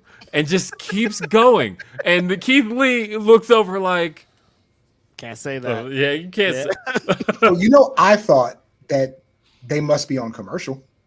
'Cause, like, I tweeted it. I tweeted it when he said it, and they were like, "No, we saw that too." I was like, Live. "Ooh." Yeah, nice. it wasn't even like a oh the TBS censors caught that or nope, it just went straight through. Now granted, it's cable TV. And so like there's not necessarily a whole lot of care when it comes to cable cuz like cuz I always think it's weird that Raw is a PG show but then like Chucky is TVMA and like has multiple F bombs and it comes on immediately after Raw and so I'm like all right, I'm watching this PG show and then stab stab stab blood F words and I'm like what the fuck? Like that's it's like it's cable. You there's uh Different Mo- than the Silk Stalkings that used to come after uh, Raw 97. Huh? La Femme Nikita. the film Nikita and yeah, it was funny too because you got Walker Texas Ranger beforehand and then afterward you were like, nah, we're getting into Silk Stalkings now. We're But getting anyway. horny on this USA network tonight. Good. But uh, yeah, obviously cable. The main thing is that you want to stay within the rating that the show has stamped at the beginning. 'Cause The show has that TV fourteen stamped. Um, I think. Uh, I don't. I don't know the restrictions specifically on the F word in TV fourteen, but it's more about the rating that it received and less about the network itself. Uh, and so, either way, that moment that was the moment. Uh, literally everybody picked that up. I saw source had it. I saw double xl had it. The shade room had it. Everybody tmz everybody picked up uh, rick ross just with that one quick line which it's a good thing that that's what was picked up out of the segment and nothing else because uh,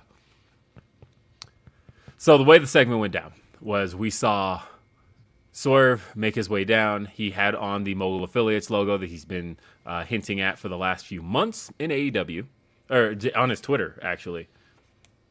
Uh, I almost said Harland, but he's Parker Boudreaux now. But Parker has also been tweeting that logo out. So Harland. that's I forgot it. I forgot that even happened. well, I Cam watched the NXT. You remember Harland? Y'all were at the um. Did y'all meet him at at Wally Mania? I saw him. I didn't. I meet saw him. him. I didn't meet him, Yeah, but I met him at Wally Mania. He's a cool dude. Um, I the worst thing you can do for a wrestler is say they're the next anybody. Yes. Oh You know? yeah. But the worst thing that wrestler can also do is lean into it. Um, because that I also think that's not helping him. Because you're talking about the fact that he gets compared to Brock a lot. Uh, I think that Reg said it on um, on Ask Grapsody this week, but I went back and watched. I didn't realize how bad it was. I'm telling you, isn't it? He's doing "Here Comes the Pain" Pain Brock Lesnar cosplay. Like he didn't watch the he watched the video game character of Brock Lesnar and was like, "This is how I'm going to wrestle." So, um, the, obviously, yeah, yeah. Swerve uh, says to Keith he's got to keep eyes in the back of his head, and that's when Parker makes his way out, and uh, Parker starts throwing some punches on Keith Lee. Between each punch, what Reg said was very true. He's like he throws a punch and then does a Brock taunt. He'll like punch and then go, Yeah. and then punch and then go. And it was like, stop that! What is wrong with you? Nobody Stop does that. that. in a- Stop does that. that in a fight. not, not you hitting it with the, the Arsenio Hall. Stop you, that little thing. yeah, like why are you doing that, man? Hey, no, no, yeah, cut that out. Like whoever told you to do that, you have to stop. It, it's not good.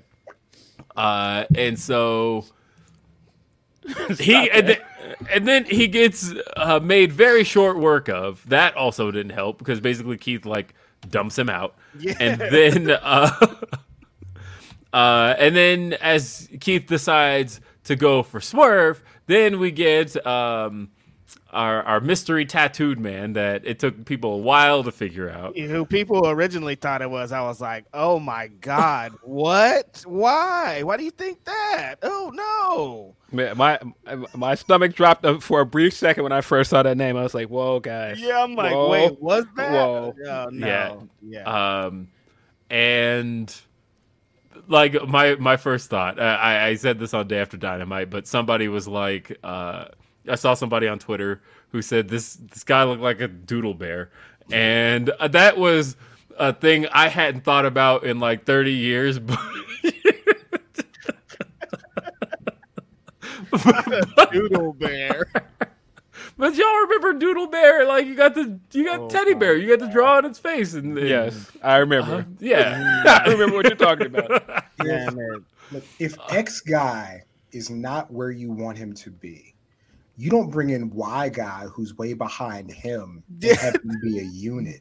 Yeah. Like I think that, you know, I'm, I think I'm way more optimistic about every wrestler to, to ever exist. Um, but I'm like, yeah, you watch NXT. well done, well done. Ooh, that's a good one. Um, but I'm like, okay, Parker has a look. He has some size. That maybe he'll figure it out, right? Yeah. You don't have his deficiencies like look like he's leagues above. Like their timing when they were both trying to attack was the worst thing I've ever seen live. It was that bad. Like it was so terrible. And like the person that Parker exudes, like on social media, he should be next to Swerve, doing being that white guy around black people that think he has insert word that glow, that drip, that sauce, like whatever you want to call it, right? Mhm. Or just a white dude who's okay around black people, like cool, whatever, Right. right? But yeah, Rory. when when it came to the physicality, that's the thing that he needs to excel at. It's the thing that he should be best at, and not wrestling like chain wrestling. Throw this great belly to belly soup. No, when it's a brawl, you should look like you fighting. Yeah, Right. this is where we need to talk about looking like you fight. Forget Straight the up. young bucks for a second. Big fight man needs to like he can fight. Big fight, man. like like you said, Triple H. I don't think Triple H can throw hands in real life, but guess what? Triple H did all them push-ups and sit-ups, and his shoulders were sitting out like this. And when he throw that one right hand for 15 minutes straight, it looked like it hurt. You know what I mean? Like it looked mm-hmm. like he was doing something. But yeah, man, he just does not look physical at all. And then when you you you got another big white guy with questionable morals and politics next to you, and the two of you didn't look like you was beating up a black guy. That's what you should look like. There's one thing in your soul you're supposed to be able to do as a large white, white man with tattoos that listens to Right. rap, but maybe not around niggas. You should be able to like you can beat up a black dude two on Right. one. We should have been offended watching two white dudes beat up. A, we should have been I like, "Damn, this is Uh, offensive." We Yeah, no, honestly though, better. so so the funny thing was, better. everybody like Twitter really thought that it was Tom MacDonald, and I I was like. I'm like, come on, this is crazy. yeah. Nah, And man. The, the only the only McDonald we trying to see affiliated with with black people at this point is probably Michael McDonald, man. Him and his That- his white soul music is acceptable, but homeboy, it. nah, I'm good. is all.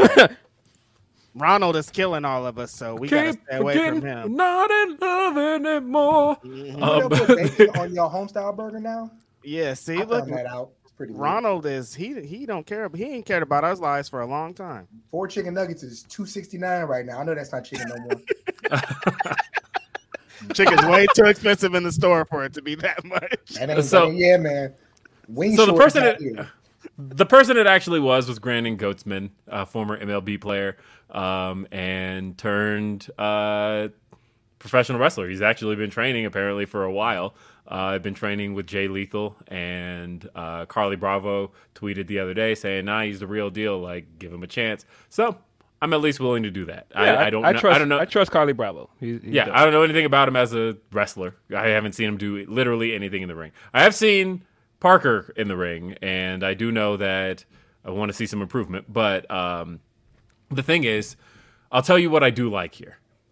I like Swerve having two heaters. I think that him being a smarmy, slimy heel, uh, he's I think some backup for him is the best thing that he could have.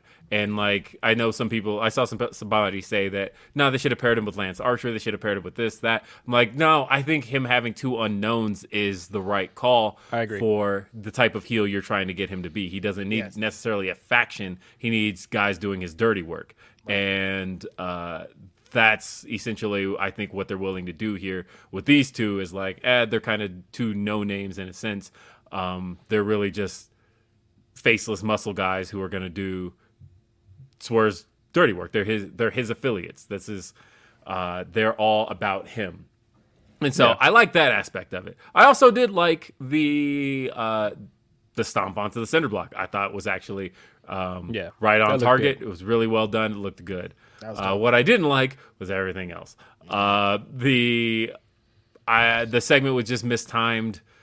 There's ways I would have put the segment in different order. Um, Felt a little I- too long in points when they were look, going to swerve and when they were looking at swerve and while the action was going on. Something felt off about the whole thing.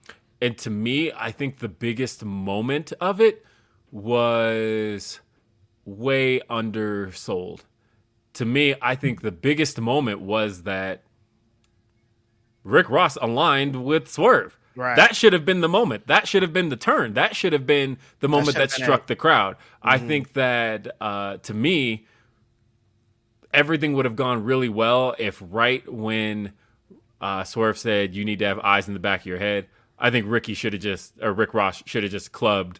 Uh, Club push. yeah. Yeah, yeah, for sure. yeah, he should have just clubbed him. I think that should, that would have been the moment uh, because I think that would have gotten the crowd's reaction. But when the moment was Parker, I think that made the crowd kind of go, "Huh?"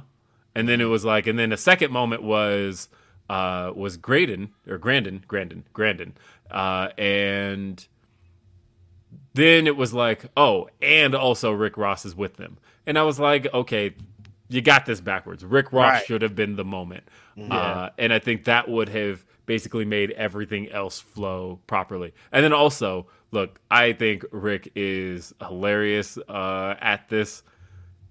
Somebody should have told him while the action is happening, put the mic down.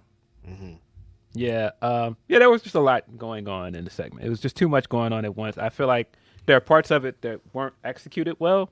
Um, like it seemed like there was a miscue at some point because we were waiting for Swerve to come out, and then he came out, and there were like audio issues. Um, and even like during the beatdown when uh, Ross is yelling all that stuff, you're you're hearing like feedback and all this other stuff. It just it just was a lot going on. Um, Oh yeah. I didn't hate the segment. I didn't think it was terrible. I did think some parts of it worked, but I just think as a way to introduce a new stable, it didn't really work that well. Um, I thought what they did in the online segment was way better. Um, I thought I thought Ross's promo in that Big when he- Funky, that was great. yeah, it, was, That it was- was way better. Hi- Him, him looking straight in the camera and doing a ain't no make it up. That was great. Yeah. Um, him flirting with the the uh the interviewer as well while he's walking away and saying, "I got the G wagon waiting for me." All that was dope, but Oh, great. it just uh, I feel like that kind of stuff would have made the segment better if they went with something like that. But what can you do? Yeah, I wish they would have condensed it, and I, w- I maybe they could have had it better if they would have introduced the guys two separate weeks, like introducing them both kind of cold. You know how we've been talking about the triple Triple H introducing cold thing, which we could talk about a little bit here later too.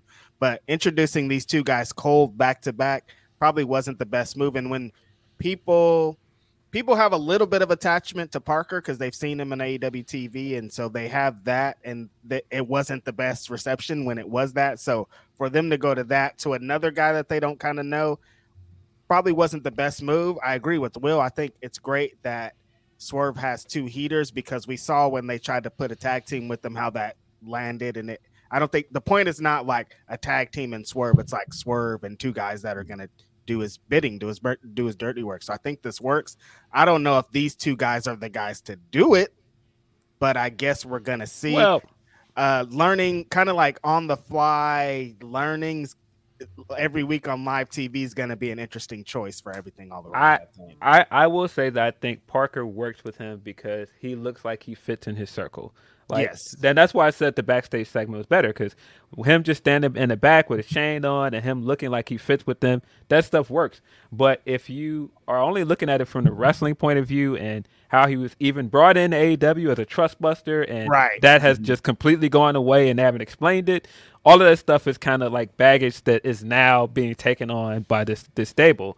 And so I don't think that Parker's a bad choice because I do think Parker in real life hangs out with people in his circle. He Yeah. is a fourth rope guy. He's a guy that's endorsed by Westside Gun. So he does fit with Swerve. It's just all the other baggage of not just the NXT stuff, but the way he was introduced to AEW audience. right. When you got that many clicks, you got to explain the click jump. yes. have Yeah. You know, um, that's one thing that AEW does to separate themselves from WWE. There are a lot of teams and factions and whatever you call them, but when you leave one and go to another, especially with the Trustbuster thing, specifically being about we got money over here. Right. Like, if he's a dude that's into money, why is he just jumping over here? You know. Mhm. Um, but yeah, like you said, it was too long. And, and what got me live was you're asking Rick Ross, non wrestling person, to fill time in wrestling Yeah. segment right. in an audience where like I fuck with Rick Ross, right? Mhm. But like You're not there for that. no, no, not that I'm not there for that. It's that when The I rest look of the audience around isn't. the arena, it's way less of me and way more hot topic black guy. Yeah, that's is right. in the arena. you know, no disrespect, but this ain't really, you know, they Mhm. they they listen to whatever Athena listens to. But nah, man, it, it was really like um you're asking him to take care of this live and and you're not doing him any favors making him like ad lib ad lib ad lib in an audience that is not super familiar with the way he goes about his business so yeah yeah. Hot topic black guy. Look, I, but the funny thing, we all knew that Listen, guy. hot combs are still in business because wallets. Hot co- of foxtail hot, hot combs are still in business because of these people. Like, how do you guys? I don't know? People know. that were trying to do the, the Danny Brown look with like, Yeah, yeah, yeah. The side lot that, bangs and stuff. Like, I'm not mad at them. Like, those are the homies. do those sneakers got wheels in them those are cool Oh no. Uh, hey, we got a really generous super chat from uh, Brody. Says, uh, lo- "Long live the guys! Appreciate what y'all do, and congrats on surviving the craziest year in wrestling history." I Thank mean, you, Brody. D- uh, thank you, you. Brody. We really appreciate you. Merry Christmas to you, or happy holidays, whatever it is you celebrate. Thank you. Um, and if you're not celebrating, I just appreciate uh, the generous super chat. And yeah, Um, this year has been uh, every day I wake up, I'm like, what crazy ass wrestling news is happening? And I go on my Twitter and a crazy ass wrestling news is. I'm like, yo, what is going on? I mean, I will say this. I'm going to pull it up really quick. So, one of the categories, of course, in the upcoming Fightful Awards is the story of the year. Not the group that sang Christian's theme song in WWE, but specifically the wrestling news story of the year. Uh, looking There's at- only one winner here, though. Honestly, I know, I know, but looking at the nominees, the nominees in that category, I'm going to reveal those are Steve Austin returns to a wrestling ring. crazy. I mean, Steve Austin wrestled a fucking match this year. That year. happened. That happened. But a then- good match. A good Like, match. Like, Yeah. it was good, and and it made people think, oh gosh, he can still do this. Right. Like, and, and- and now now he's on Instagram doing push-ups and going like, guys, I- I'm I'm not coming back to wrestle like come off- Austin. Come on, bro. when that shirt come off, and he put on them black trunks and and 14 knee braces and a back brace It's and lit. shoulder pads, because you know, it's, it's gonna be crazy. Uh, how about Cody leaves AEW and joins WWE? Mm. Uh, how about Brawl Out, CM Punk and the Elite at fight after Scrum? Uh, Vince McMahon forced into retirement amid sexual misconduct scandal. Insane. Sasha Banks and Naomi walk out during a live Raw. Tony Khan buys Ring of Honor. MJF possibly no shows and uh, returns. That was crazy. Triple H takes over creative, and one that like wasn't even on the radar by February, but it was a story at the time was Impact Women's World Champion Mickie James in the Royal Rumble. Which is pretty Yeah. nuts. And I mean, it's some of that stuff is left out. Like you got now, like Karl Anderson going back to WWE and wrestling at Wrestle Kingdom next year. You got Shinsuke wrestling Great Muta in January. Like that's nuts. Mm-hmm. Mm-hmm. Yeah, no, it was Any other year, like crazy news other year. Well, that's the thing is these I'm looking at the be the story. right. I'm looking at the write-ins uh, because there's one clear winner here, and I'm not going to announce what it is, but you guys know. Uh, We all know. Somebody, Come um, on. It, it's one with like seventy seven percent of the vote too, but it's like it's not even close. Somebody asked me uh, a couple days ago which company I thought had a better year, WWE or AEW. I saw this. I saw Yeah. your response to this. And yeah, my answer was WWE because if if to me the two most important things are the men's and women's division, right? Mm-hmm. WWE has had their main eventers, the Bianca and Roman, solidified at the top. It's made all kinds of money at WrestleMania, and Bianca's off doing this, and Roman's got a crazy streak. And AEW has had flux with the women's division for injuries and personal attitudes and whatever. And then on the men's side, it's like the CM Punk stuff, right? Mm-hmm. And somebody's response was, but Vince McMahon did it. I'm like, no, you're not wrong. It's a different question. Like, mm-hmm. if you're asking me, what's the, the biggest story in the entire world of this thing to ever exist that we never thought would happen? Yeah, that's what Yeah. we're talking about. Yes, to me, is. it was just a different question. But no, to, to me, who I've not voted in this poll, but there would be a clear winner that the father of modern professional wrestling is out because he don't know where you're supposed to pay for it. I know where How does he not know after all these years, though, Cam? Like, Well, you yeah, well, yeah. know, bro. See, I'm giving him too much grace. You're yes, right. yes. He knows where He to knows. pay for it. The thing Yeah. is, the thing is, Vince man don't got no game. He does. Like, No, no, I mean Yeah, because man. because that's what it really Yeah, because this is what it really is. It's it's billionaire white man, right? It's like Yeah. yeah, you can pay for this thing that um, is available to you, but why would you want that when you go for the thing that's not available to you because that's power, and right? you can Like use that's your power against the thing. Yeah, that's more. That's that grinds their gears more than fucking money. yeah. Too many think that- people have never gotten pussy based off their father's features or respect from their community. Right. And they don't know how to act. They do not know how to go about it like a normal person. And so they do things like, hey, come work over here. I'll throw you a little extra bread if you throw me something. It's just, it's nasty and predatory and way too common. Um, it's so common that we, even when we talk about it, we're not automatically like this is the most deplorable thing because we've seen it happen so much. It's it's easier on our brains to joke about it, right? But nah, man, it, it's it's it's the biggest story. That's I'm saying too much. It's the biggest story, is what it is.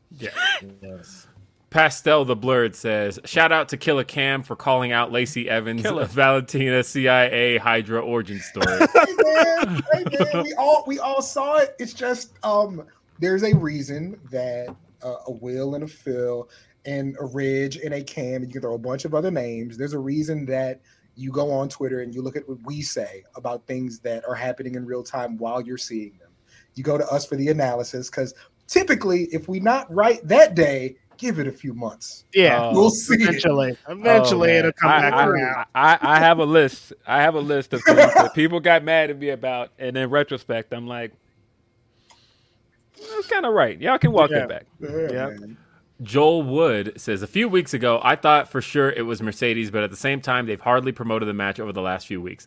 Will, you don't have to tell the percentage, but does it go up or down after the Tony interview? LOL. That's telling the percentage. Come on, man. Come on. Just, you have to watch it. You have to watch it, and you'll you'll see. Oh, what Um, he sent you three ninety nine. Cash app in there. I'll send it back to you because I don't want you to waste your money. But wait, Alexander says Bucks, i.e., AEW, discourse often exposes some of the gaps in the hobbyist slant in Western wrestling journalism. It's often like there are three or even four canons that rarely crossed over due to monopoly and pre internet. That's fair. Mm, good point. Joel also says, as a WWE fan who happens to like the Bucks, I think a part of it may be the fact that those who like the Bucks put them on such a pedestal as if they're better at everything than they actually are.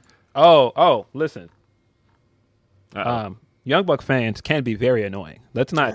Let's not. Uh, I'm a let's Young not- Bucks fan, and I agree big time. They, no, there. But I feel like that's not specific to Young Bucks. I feel Yeah. like a lot of stand culture is annoying in general. Um, you see a Roman Abbey, you're like, I'm out of here. I Fam. can't talk to this person. Roman Abbeys are the worst. Uh, you can't say anything about Roman at all. Oh, I disagree, my friend. We can get to the next topic. real quick, real quick. I was at a bar uh, six, seven months ago. Um, started talking to this guy that was in the army, and I think I forget what team was playing on TV, but he was just expressing how much he hated that a bunch of free agents went there, and it was he was like, "I like my teams built, not bought, like my San Antonio Spurs." And me being the largest San Antonio Spurs fan to ever exist, I said, "Well, guy, um, one." It ain't the army. It's not something they had listed into. And I said, number two, the only reason we have the Spurs like we remember them is because they wouldn't let Tim Duncan's wife on the private plane. Like, let's be realistic about this. Um, so so yeah, exactly. Like even things that that we're all fans of can have the very worst supporters with the very a very skewed view and not all the information, and they don't want all the information. And so yeah, there are terrible fans across the board. Um, the Young Bucks fans are just the worst to me because they be coming at me. But yeah, Oh, they're, they're definitely. Oh, not no, the no, no. worst I mean, there. oh no, I They're know, the worst no, they're definitely me- worse. To me, are there because Uso stands? Like, do Uso stands actually exist? I'm not, it's not- they're not so much. They're not so much They're- Uso stands. They're, They're, just they're Roman stands. Abbeys. It- Yeah, it's all bloodline because because the whole thing is that the Usos right now, as as Phil said, um, or no, it was Reg that said it, but don't necessarily stand on their own, right? They they are kind of background players to the, Roman, so it all goes with Roman stance. But I disagree with all that because I feel like at least Roman stance have something to stand on. Roman's the biggest star in the business. Roman delivers as a performer. Roman is the guy. On the other hand. I'm still waiting for Bray Wyatt's stance to have something to give me. Because look, I have really been trying, guys. I when Bray Wyatt came back at Extreme Rules, I was like, all right, I'm in on this. This is good stuff. I like it. This is you know, he got a big pop. It seems like he's going to be more grounded, a little more realistic in what he presents, and uh, that'll give him a chance to really showcase something cool, something awesome. I was in on it. I everything I said about Bray coming out of Extreme Rules was positive. I thought this shit was so whack last night on SmackDown. I uh this was uh not for me and like bordered on uh boring and uh what are we doing? Like, wh- what are we waiting for? I, I'm, I'm not saying, look, give this guy like a match on SmackDown, obviously, but I feel it's been over two months. What, what are we getting to? Where, where's, where's the destination here? And is the destination about to be this? Uh, what is the match called again? The I don't even blackout match. The blackout match or whatever at the Royal Rumble, which is still like a month away. Is this really what we're waiting for? Because if so, I don't want to wait. Do you guys think his wrestling is good? I don't think it has been, but he shows flashes of like I've seen flashes of good matches with him, like Bryan Danielson. I think um, the two times uh, I thought his match at Royal Rumble twenty, uh, both twenty nineteen and twenty fourteen, So good matches. Mm-hmm. Um, so like, uh, but again, Bryan Danielson's the goat. So like, yeah, right. I've never so- been down on his wrestling. I don't think I realized how down people were on his wrestling until Twitter told me they were down on his wrestling. Mhm. Um, I, I think that the the fiend stuff originally just kind of ran its course, and if he's going to be in the main event, what else can you do with him? Right. Um, I understand, you know, bringing him back and, and trying to get super creative with this. And and granted, like I remember a kid told me his favorite wrestler was Kane. I was like, Kane, Mhm. like Kane wrestling. And so there is that aspect of there's a crowd who just wants to see him do weird shit, and, and that does it for him. Um, but they're gonna have to have an end game. Like they're gonna have to have an end game, and he's got to come through with the wrestling. But you're right. Like last night was just. It reminded me in some ways of the Swerve and Keith Lee segment in that this thing is taking a really long time to not do a whole lot. Like, just Yeah. I'm mad at the camera guy. He didn't get fired like Bobby Lashley got fired though. But yeah, uh, yeah, what's up, Adam Pearce? I don't know, man. I don't know. uh, this is this is the thing that I will say though, because when you say that Bray stance have not given you anything, I think you are then saying that Bray has never done anything good, which I just soundly don't agree with you on. Um, and I mean that's your opinion, but I don't think you can just be like, all right, well Roman has these things to offer, but then Bray has nothing to offer. That's just not true. Um, I, I, I just don't see it that way. And that, if you just don't like what he's doing right now, and this is just not hitting for you, that's understandable. But to say that this guy has never done anything good, that's crazy. No, I mean, for me anyway, it, it hasn't been for me. Uh, none of it's I- it for I- me, honestly. I don't know, man. I just we've had this discourse for a while that I just to me, I don't know. I don't think you can discount this guy as a talker and a character and all these other things. I if mean, it's just I, not for I, you, I, just I, I thought he, like I said, uh, it was.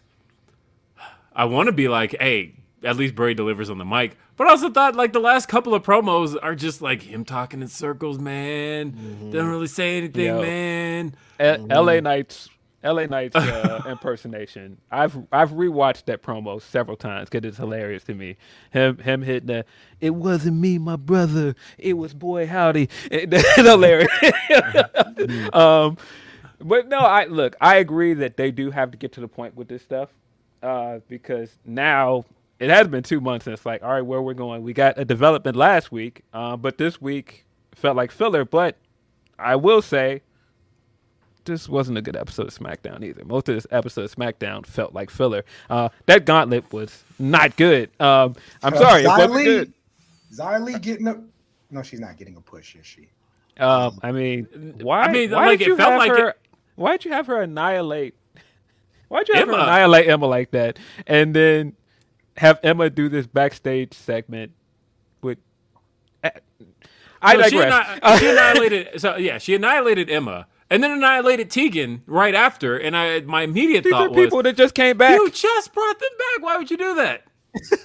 I I was confused by it. The the Shayna ending was also not good. I I didn't get it. They made her look Uh, dumb. It, it's okay. I thought that, like on the Raw side, it's better, of course, because it's it's Bianca, and Bianca is something they're very heavily invested into. Not that they're not invested in Ronda. I think that they think, and I've seen it. Like there are people who I took people to SmackDown, and the thing that they took away from it was I got to see Ronda Rousey, and that was it. So she has star power; it's there.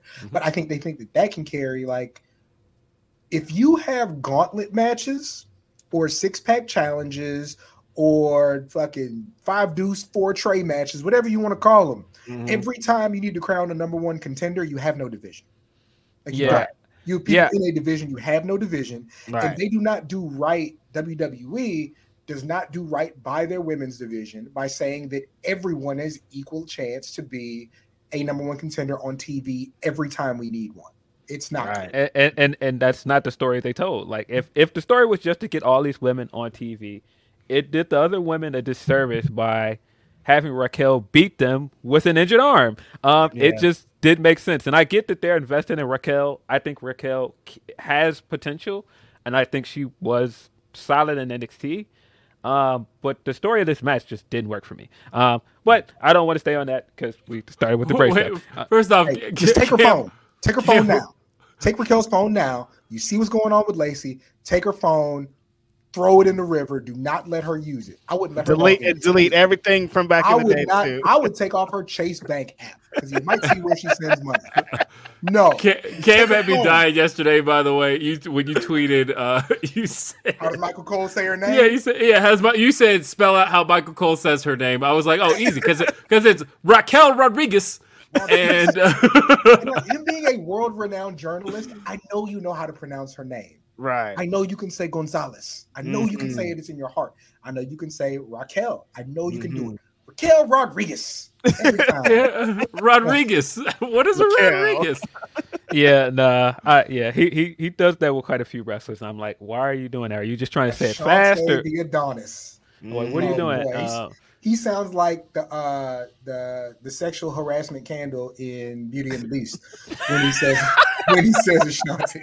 It's, it's not great. It's not great. Sexual harassment yeah, but no, look, the, the, man, the Bray stuff. I just feel like again, they just gotta get to the point. But I, I, it's hard for me to just be like, none of this is working because again, the guy is still getting loud reactions every time he comes out.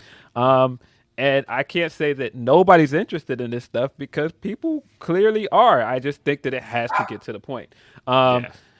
I just I, I think two months and what we are between two pay per views because he came back at Elimination Chamber. Sorry, not Elimination Chamber, Extreme Rules. Um, and now you're you're gonna get past the Survivor Series and get all the way into Royal Rumble before we get a match. That's a long time. That's a Um, long time for and- any wrestler at all. Anybody that's being reintroduced to a wrestling show, that's a, just a long time to exist without any wrestling. Yeah, and I, I the other part that I don't agree with you, Will, on is that Bray fans are not the worst. Um, the ones that the ones that are the worst, I will not say their name because I don't want no smoke. Um, Right, but uh, they are far worse. Um, awful, awful. I mean, even awful. even if you don't want to acknowledge those, diva stands are I was are, literally are going by to say it far when- worse than than Bray Bray stands. when oh I my see god! a Sasha Avi disagree with me, I literally say, "Didn't see the Avi. I don't want no smoke. My you bad." got it. Yeah, sorry about that. These are not. these are not real people. Like they don't. They are listen, not.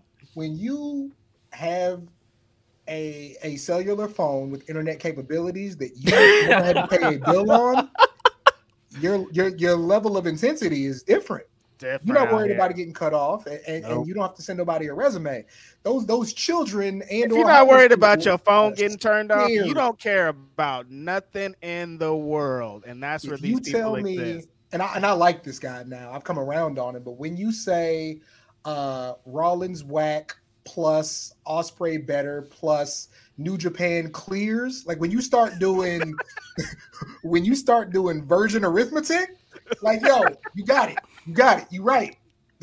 He's- he's I don't even know what any of that means. Baby. New I don't know Japan, what none of that means. New Japan clears takes me out. When you clear, okay, you never high jumped in your life, but uh, you got it. Yeah, Okay. just just want to state by the way, the crew are great. I have no problem with the crew. I don't want no smoke. No, the crew, y'all are amazing. Shout out to I mean, look, no, the, right now the crew. Right now, Look, the crew is about to be so divided. I think. Look, if my sixty nine percent holds, and uh, you know, a big the piece of the crew's the not gonna like her. They're not going to be anywhere divided. They're gonna they're just going to be divided on things like you know the the place that she's at, but they're still going to follow her wherever she goes. Well, that that's my thing. Is like uh, a big piece of the identity behind the crew has been like um, not do we just like we support Sasha and Sasha's in WWE, so we also don't like AEW and we don't like the people at AEW. So it's like we don't just come at uh, AEW, but we come at wrestlers at AEW. We come at Britt Baker. We come at all of these people. Now imagine those people are now Sasha's coworkers, and all of a sudden it's like how do we now reconcile all these people that we were shit to just like a year ago? yeah, If, I, I've, if I've, Sasha's mm. there, if Sasha goes to AEW, that number better go up. That's all I know. That number Uh, better go up. Because what the ratings?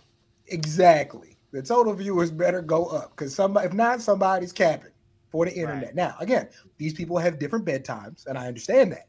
But that DVR better shoot up there. Right. Um, yeah, no. Uh, I've I've said before the the internet is gonna explode if we ever get the Tony hugging Sasha pick. It's just gonna, gonna it's no. gonna descend into madness.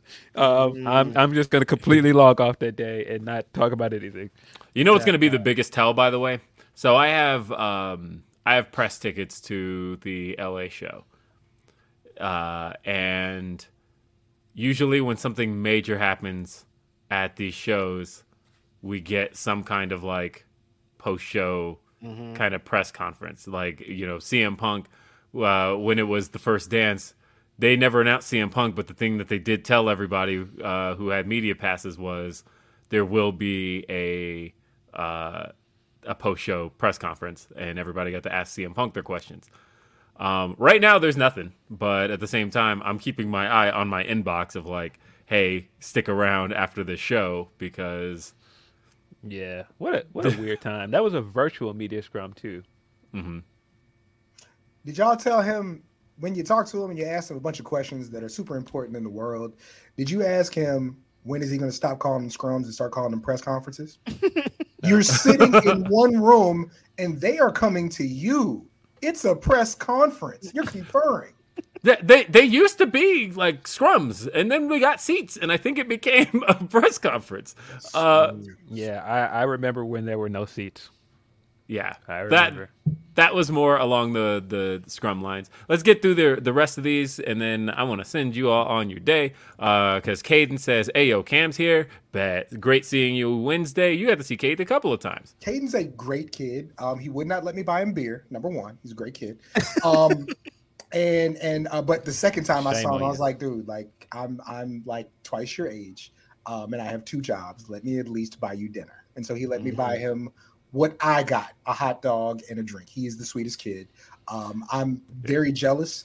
I wish I was 19 in this age of wrestling media and technology. Yes, yes. Because I'm yes. like, yo, I'd be fucking world famous. Not that I want to be world famous because I hate the little bit of people. What do you that mean? You know are me. well. You are well famous. You almost single-handedly put on a basement dweller that does YouTube videos. I mean, the facts are the facts. honestly. About Caden, um, I- Yeah. I look forward to his growth. Again, very, very jealous he gets to do this at such a young age, but the sweetest kid. Um, Yeah. He says he's driving from Corpus to Leander tomorrow. That's like a seven hour drive. That kid is up and great. down the road. Um, I tried to give him Red Bull money when we left the arena uh, on Wednesday. Wouldn't even take it. That's a good kid. Mm, great kid. Yeah, no, he's a great kid, and like honestly, it, I'm 35, right? And so when I talk about having done all of this since I was for the last 18 years, I'm referring to the fact that I was 17 when I started my first wrestling podcast, and uh, so what was interesting at the time was yeah, we didn't have wrestling media the way we do now. And just thinking about the opportunities that Caden has that I would have loved to have had at 19. Of course, I say that, but I interviewed Chris Jericho at 19, didn't I? Um, I was that was 20. I was this is my 20th birthday. It was my 20th birthday that I interviewed Chris Jericho. Uh, and so like, but to have those opportunities that the way they exist now, the fact that um, you know, we I had to jump through hoops to get that one. I had to go through his uh, what is it? Because he he had just published his first book, and so it was like I had to go through his uh, publishing company, and basically we mostly just talked about the book, and uh, this was in 07, so it was like right before he came back, uh, and uh, I'm like trying to get you know a scoop out of him, like, hey, are you returning on Raw? Because those Save Us videos seem like they're about Chris Jericho, and he's like, well, I don't know anything about that. I'm like, "Ah, you can't give me anything, but you should buy the book, The Lion's Tale, Chris Jericho. Yeah. He was like he was like my first major interview. And then I interviewed world heavyweight champion Batista like a week later. And I was like, I'm having the best week of my career. And I have not gotten anybody close since. the, Um, the story of that interview is still hilarious. Um, Yes. uh, that is Yeah. Mm. You think we'll ever get Chris Jericho on this podcast? Ocho. I don't know. I don't know. That would be Deafening a- silence. I, I don't know. To, to be honest. Um We could. Yeah. Uh, Small Snippets of Life says, Congrats on the TK interview. Man, what I remember the emergency TK pod 51 weeks ago. That was the thing that Reg mentioned on Twitter today about how it's it's been kind of a full circle year, right? That we uh, uh, were originally not going to do a show on New Year's. I was putting together a best of show that was just going to be a clip show, and then that. Yeah, I was putting together a clip show that we were just going to run on New Year's. Then TK tweets about uh, Big Swole. We ended up doing an emergency podcast that day, and go Somebody figure. put the tweet up. It was at seven, like seven forty eight on the Christmas or New Year's Eve. So New like Year's we, Eve, it yes. was emergency as you could get. Still, still we are- had no I- we had no plans on doing a show, and I remember we were like, okay, it turns out we got to do an emergency Grapsody on January first. To add on to that really quickly, I was not a part of your show, but um, we were having a, a small gathering of friends for New Year's at the Westin. And that small gathering that's supposed to be champagne and music and partying turned into me and Ricky Starks in the corner talking for an hour about Oh, the swole tweets. And everybody was like, guys, you're supposed to be hanging out with us. There's no time. There's no time. We have to discuss this. No time. No and time. so, yeah, No, that was like, what a night. that was, there, there, are stories about the night. was I- on fire. There are Yeah. stories about that night I've still not told publicly. Reg and Phil know, but um, Mm-hmm. as far as my night was concerned, I was up till 3 a.m. Um, and then obviously had to get up and do this show. Uh, and I actually woke up at 7 a.m. and continued the thing I was doing till 3 a.m. And then, uh, and then we just did this show, and I didn't get to like fully get to sleep until right after it was over. But it ended up being the biggest show we've done to this day. Um, and Yeah. I will say I appreciate a lot of what white wrestling media did that day. And I say that because uh, shout out started with Sean. Uh, Jon Alba did the same thing. and Chris Van Vliet did it. But everybody was asked at the time, hey, what do you think about what Tony tweeted about Big Swole? And they all were like, hey, I'm probably not the right guy to ask about this. You guys should check out Grapsody. And that ended up being the biggest show we've ever done and gave us the biggest growth we've ever had. Um, Yeah, and the, the first and last spaces I ever did from the Grapsody account was that same night. Um, yeah. yeah. So um, again, it, it- it's a full circle thing because uh, we ended up interviewing Tony to end the year, and so. Um, oh, Monique asks, "What percentage are you at for Vince to return?" Ooh, Still, Monique.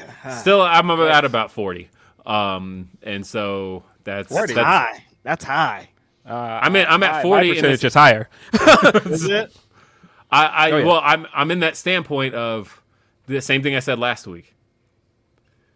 I can definitely see Vince getting the itch at home, um, and and what I mean by that is like he's watching. He's, there's about to be possibly the biggest WrestleMania of all time. It's going to contain Stone Cold Steve Austin. It's going to contain The Rock. It's going to contain John Cena. It is also WrestleMania. It is Vince's baby. It is the thing he's always talked about as his proudest achievement is WrestleMania. It's going to have all his biggest stars that he's ever produced, and he won't be there to produce them. I can very much see him going, no, you don't do this WrestleMania without me. You don't do The Rock and John Cena and Stone Cold without me. I have to be a part of this. And uh, I can, that's why I'm at like 40 because, again, I could.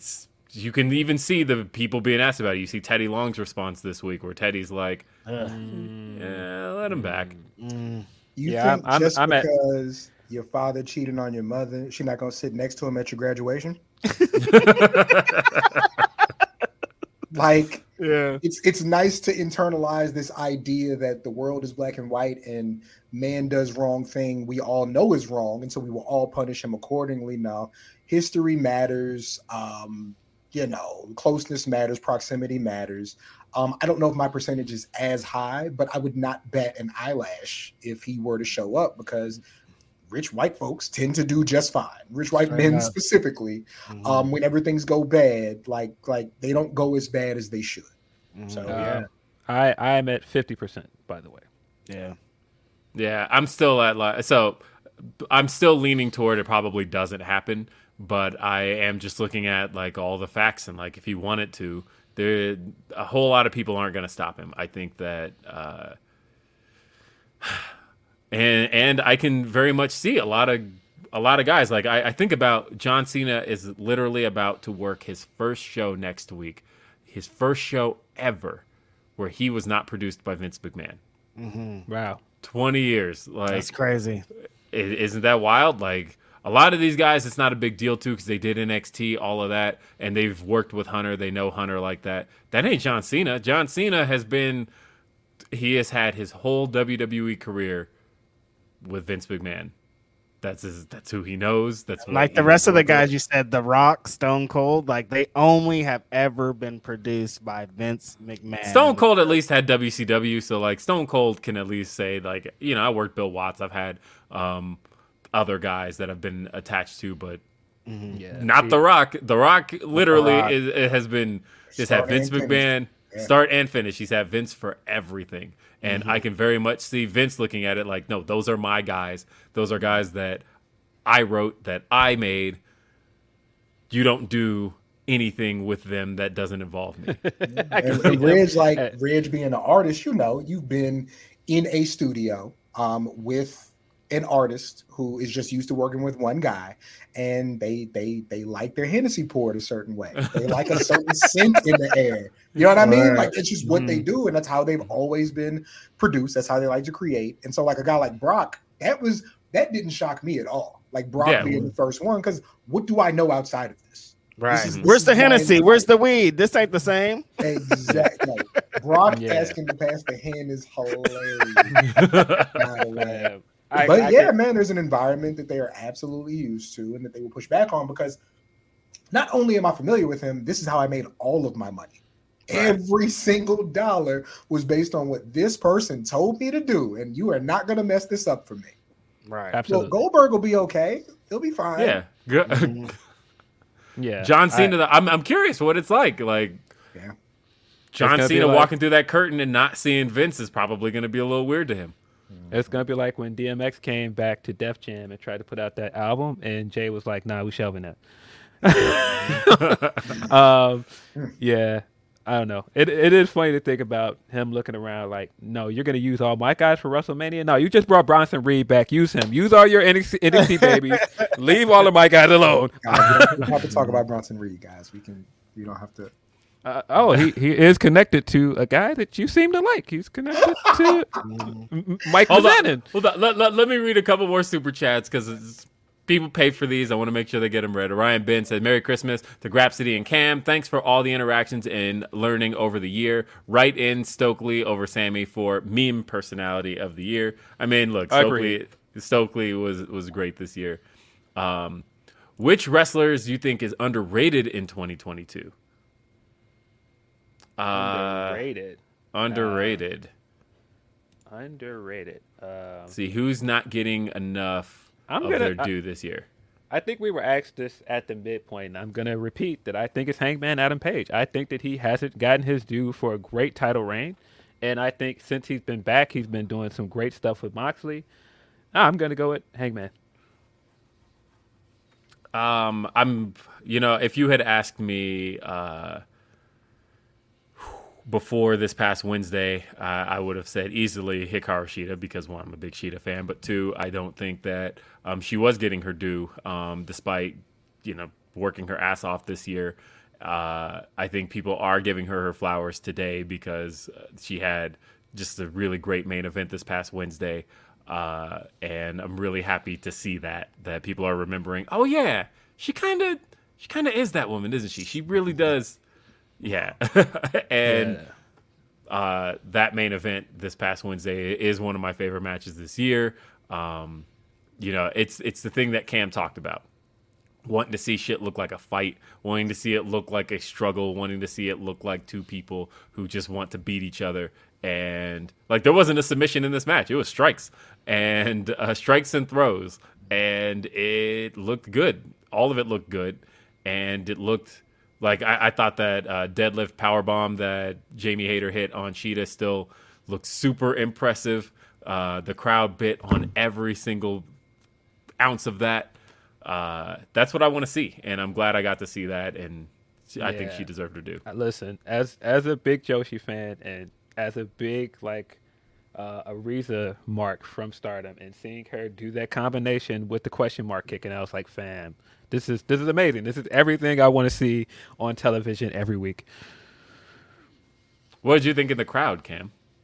Well, if you go I mean, back you and could see your face. You could see you. if you go back and watch when she starts the deadlift, like I just stand up immediately and I'm like, oh shit. Um, I, I'm a huge fan of Jamie Hayter. Um, I, I gotta admit, I didn't know she'd had it like that. Like I've seen her wrestle, but I was like, oh, she's smoking it. Um, my underrated is, is Ruby Soho. Um, and it's kind of twofold. Yeah, I. Um, I thought that WWE had a chance to put somebody in that Natalya role, in that you're good, you can work with anybody, um, you're you can do this for 10 years and be the glue in our division. I thought they had that. And then even with you know, she was out, you know, for a while in AEW, but I still think that she is she's good wrestler. Not everybody's supposed to be great, knock it out the park, box office smash wrestler. This thing has to you need fullbacks. You, you do like you need people who can make the other person look good, and I think that uh Ridge didn't like that. I think that uh she um absolutely fits that mold. I, I think that she's super underutilized and can have a good match with anybody. I like where they're putting her now for sure. Yeah, one of the best talkers in the women's division by far. Yes, I agree. Uh, let's see. We got uh, a couple more super chats. Um, let's bring Reg back first, and then I will bring the graphic back up so that it's Cam again. Uh, and let's see. We got Deontay says, just wanted to send love to all the boys. Good to see Seahawk as always. Merry Christmas. Can't wait for uh, Wrestle Kingdom and Stardom show on the 29th. Super excited for that stardom Yep. show on the 29th. Uh, Shane Monster says, uh, first off, Cam, Elektra Lopez, all caps. Second, Matt Koon goes from a purposeful, regarded Regal pod to a grumpy Uncle Dax pod. Let's fucking go. Uh, yeah, shout out Matt Koon. Um, he's he's getting Uh, good work done. I'm very curious how this uh, CM Punk episode is going to go and what is going to be said on this episode. Um, because at first I was like, wait, is Punk a guest? Because that's a risky move.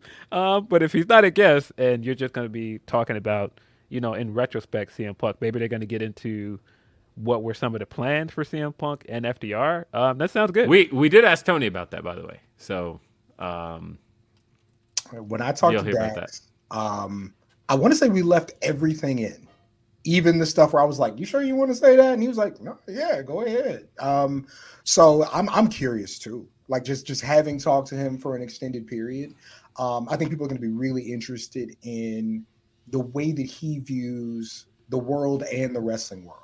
I think people will find that really interesting because like him and I are like a few months apart, and a lot of like his personality is like guy who graduated into a recession and had to figure out the world and now everything's working out for me.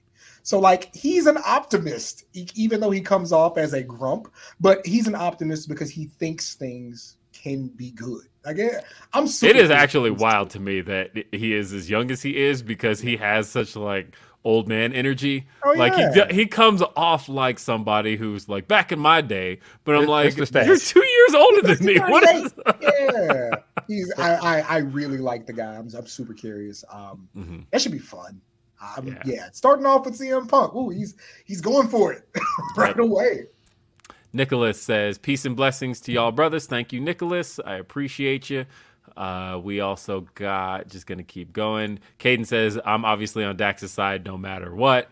Um, Even if he is defending CM Punk. I mean, again, it, it, it all depends. Just on, no matter what, huh? So I can't Uh, wait what? till he says. I mean, sometimes you just got to kick a puppy. I can't wait. Um, to see Some- you some- can't choose some- that side. Some- listen, man. Sometimes you got to bite somebody to defend your friend, man. I, I'm just waiting for him to say that. That's fun stuff. Uh, let's see. I'm I'm still going through them because there's a few more, and I want to make sure I don't miss any uh, because that's obviously something I'm quite guilty of. Uh, and I still got Humper chats to get to too. Uh, so I'm gonna get everybody's message right, I promise. Uh, Aaron says, uh, "Happy Xmas. What's y'all's top album of the year?" Uh, all right, mine's uh, Diaspora Problems by Soul Glo. Give it a listen if you haven't heard it. It's heavy. Um, album of the year. I'll tell you what, it's not my album of the year, and I am watching everybody praise. It's almost dry, and I just don't understand it. Um, it's great, but album of the year that's kind of wild. Um, album of the year. Uh, I have my answer. So it, if album of the year. Um, All right, well, Phil's still thinking about it. I am going to say that uh, I was high on it at the time, but the fact that I've listened to it so much and it is my go to workout album, but Cheat Codes Black Thought is my album of the year, just on the fact that, um, one, getting a solo project from Black Thought is something that I've wanted for a long time. You know, you can listen to a Black Thought freestyle all you want. You can listen to the Roots. You can listen to all of it. But like at the end of the day, getting that solo project was the thing that um, we've been after for a long time. And to think about the fact that that man is in his fifties, dropping his first solo project, and uh, it went that hard. I think you know, it wasn't even like a you know a Nas situation where Nas also uh, in that same boat, and it's like, oh, Nas still got it kind of thing. Um, but for me, it was just like a now I can't even say like a still got it kind of thing. This is a I can't believe you're coming out swinging like this in your 50s. That to me, it was just such a dope project. The features were all good. I've always said Danger Mouse is my favorite producer of all time. So for all of that to come together the way it did, Cheat Codes, Black Thought, Danger Mouse, album of the year. I'd say um, I got to see Kendrick live in LA in September. So Mr. Big Step is live. Like has a big effect on me. I thought it was really good. It's probably Dawn FM. Like I'm a sucker for 80s synth. Um, and how dare this woman do this to me? So when you throw those things together, um, resonates with me pretty well. So that's probably my top two. Yeah, um, absolutely. uh, Dawn FM was an interesting pick, by the way, because I do think it was like I went and saw the Weeknd in person, um, and so uh, th- I saw the Weeknd in concert back in August, and uh, that was a, a, an extremely dope show, and uh, I realized one how much of the Weeknd's music I didn't know. Uh, because you know, as he went through this twenty song set, and I maybe knew like five songs, uh, and like most of them were WrestleMania theme songs. Um, it was no, like as soon as I did, the last song he did, the dun, dun, Blinded by the Light. yeah, like we all knew that. Everybody was like on their feet, but I'm watching all these girls around, and they knew every song, and I'm like, man, That's I don't know the music. Week- yeah, I was like, I don't That's know their- the Weeknd's that's their catalog Love like I House of thought it did. Man. That, that birthed the generation of of druggies and fake druggies. Um, Mm-hmm. Shout out to the fake druggies. They they have the best IG posts. But yeah, um, absolutely. um, I I kind of think it's the Beyonce album. I think the Beyonce album is very good. I think that's pos- possibly my album of the year. But at the same time, I listen to Legit album and the Denzel Curry album a lot as well. Um, a lot of good music this year. I, I still say the This Lupe is album is music year. Oh, yeah. underrated. Rhythm Um, Survivor oh, yeah, Saba went crazy. Sabo, Yeah, Sabo yeah, album is Sabo very good. On it, very good. I agree. Yeah, it's definitely either. It's probably something Griselda. Tana Talk Four. Benny is. I play that Man, that- album. that Rome all album the is- time. The Rome album is insane. I played the Rome album so many times, a million times. The Westside Gunn Ten is is super duper dope. The new Ab-Soul album is dope. Uh, there's so many great albums that happened this year. Like there's too many at this point. I remember for a while there was like a little phase of like maybe music, hip hop, blah blah blah. There's these years and it goes in phases and all this. But this year everybody came and and they put out some super dope projects. Uh, music is pretty strong this year. Beyonce put out anytime Beyonce puts out an album, it's you know the world is stopped. breaking the, honestly breaking the mold too because you know there's that idea that um uh women in popular music basically can't have a hit after what is it 36 they say 36 37 there's like rare exceptions like Cher. Um but beyond that it's like uh you're kind of cast aside and seen as a retro act. And the fact that Beyonce was able to produce multiple hit singles this year like break my soul was everywhere right? And right now Damn. Yeah, the the fucking challenge record with the uh cup cuffing it. yeah and, Right. and that's The cuffing d- challenge, yo. Yeah, and that's doing huge too. But Everywhere. then, but you know what else? People wrote Nicki Minaj off for years, and she was able to, to have a comeback year this year in the sense that like, um, Super Freaky Girl was huge this year, and uh, I don't know. Um,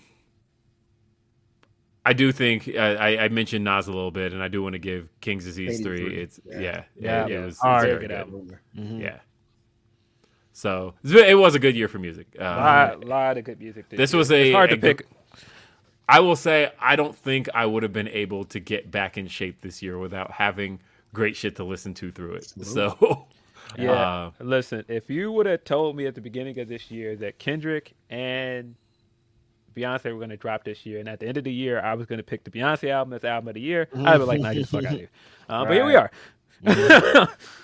Uh, Halabasana says, I was becoming very burned out on wrestling discourse and almost wrestling as a whole until I found Grapsody. Seven star podcast. Much respect and happy holidays to you all. I really Thank appreciate you. you. That's Thank you so much. love. We really appreciate that's, that. That's love.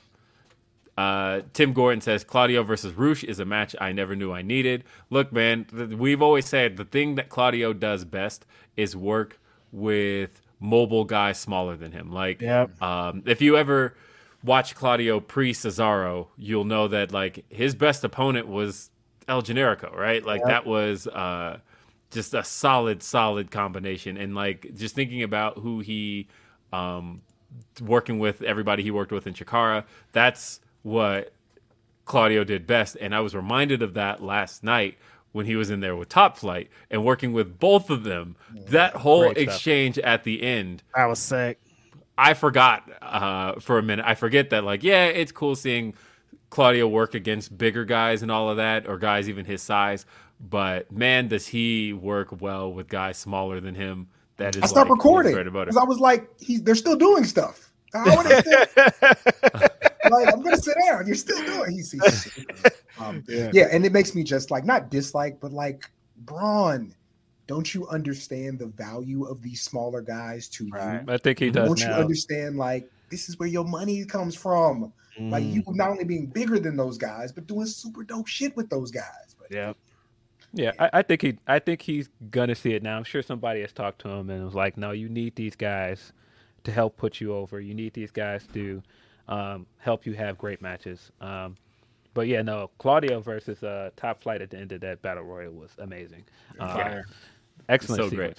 And, and I get to see it in person, Claudio at Blackpool Combat Club versus Top Flight this week. uh, yes. At, at, uh, Dynamite. I was not expecting that match announced. And uh, speaking of which, we finally got a little sneak peek of what the new Dynamite's going to look like in January. Um, January 4th, they put out a promo. I tweeted it. Uh, the new Di- New Year, new Dynamite. Um, we kind of got some glimpses of, and I, I, I, this is what I was trying to tell you people when I said we saw some glimpses of what the presentation is going to look like um, on BTE uh, when the Young Bucks had shown them filming the ID, uh, the ID shots they did, and I had also seen a little bit. As a, somebody sent me some of it from um, Full Gear Weekend, and I got to kind of get a glimpse of what it all looked like and what the graphics were going to look like, and uh, yeah, Rampage is also having its presentation um, lifted as well. They're getting a new stage. Shit looks clean, uh, and well, I guess it, it's interesting. I, I said this on Day After Dynamite this week. Dynamite and Rampage are two of the newest shows in pro wrestling, but somehow, some way, have the oldest presentation because NXT got a facelift twice since Rampage has launched. Raw's recently gotten a facelift. SmackDown just recently got a facelift. Uh, and all of a sudden, now you look up and you're like, how are the two newest shows the oldest feeling? Um, they have the oldest theme song. They got the oldest graphics. All except for main event. I take that back. Main event's still the oldest, and I don't know how somebody has just not been paying attention over ten years. But main event has had the exact same graphics presentation literally since 2012, and like same everything intro. I think they changed the theme song in like when the network launched.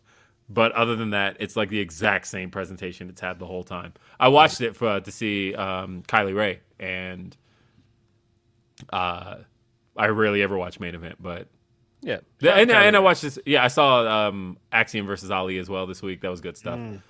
Uh, Let's see. Reggie Simmons says, "Thanks for having this space for the cool kids to talk graps and culturally relevant issues. Help make my 2022 Yeah, even not better. Cool Keep- kids anymore, buddy.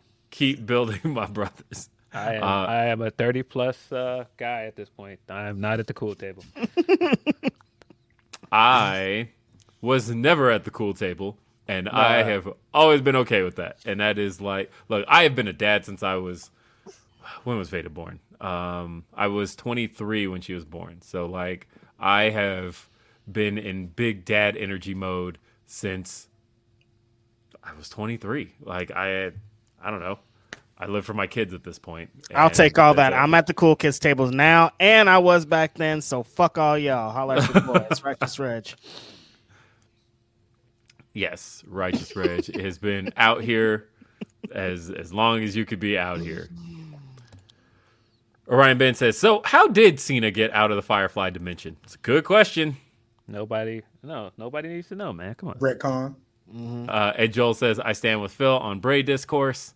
Alexander says, "The problem is simple. Fascinating Bray segments meander uh, their way uh, their way to be to bad or straight up damaging Bray matches."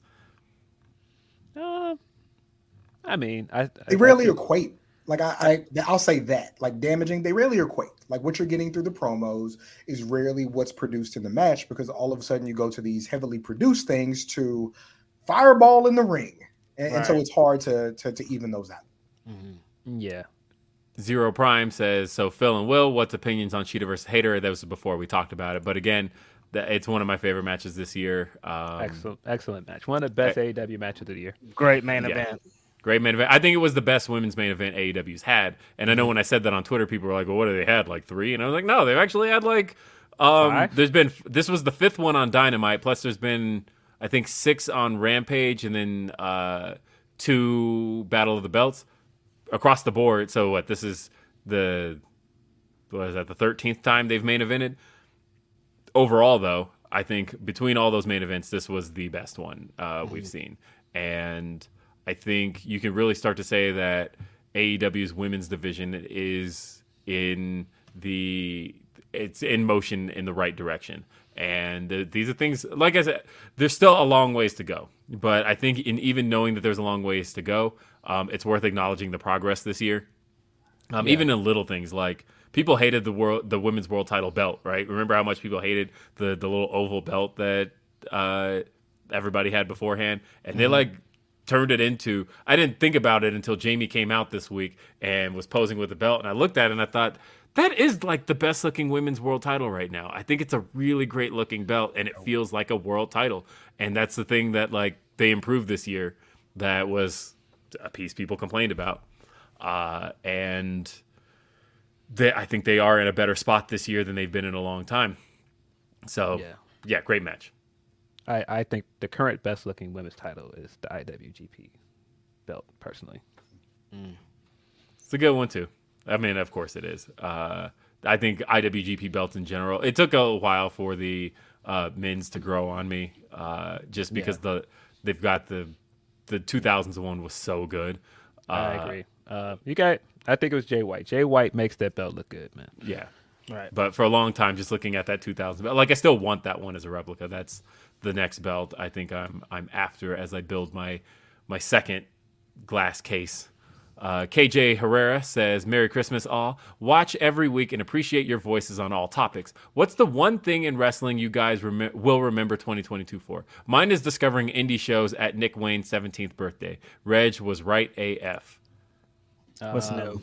I don't know if there's one thing. There's so many things this year. Um, I don't know. Uh, I went to 20 wrestling shows this year. Yeah. Um, or Wednesday will be my 20th.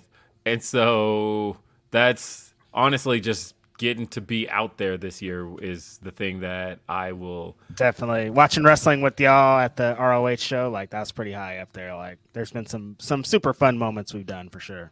I mean, look, it, it's it's it's an insult I know people are are tired of hearing.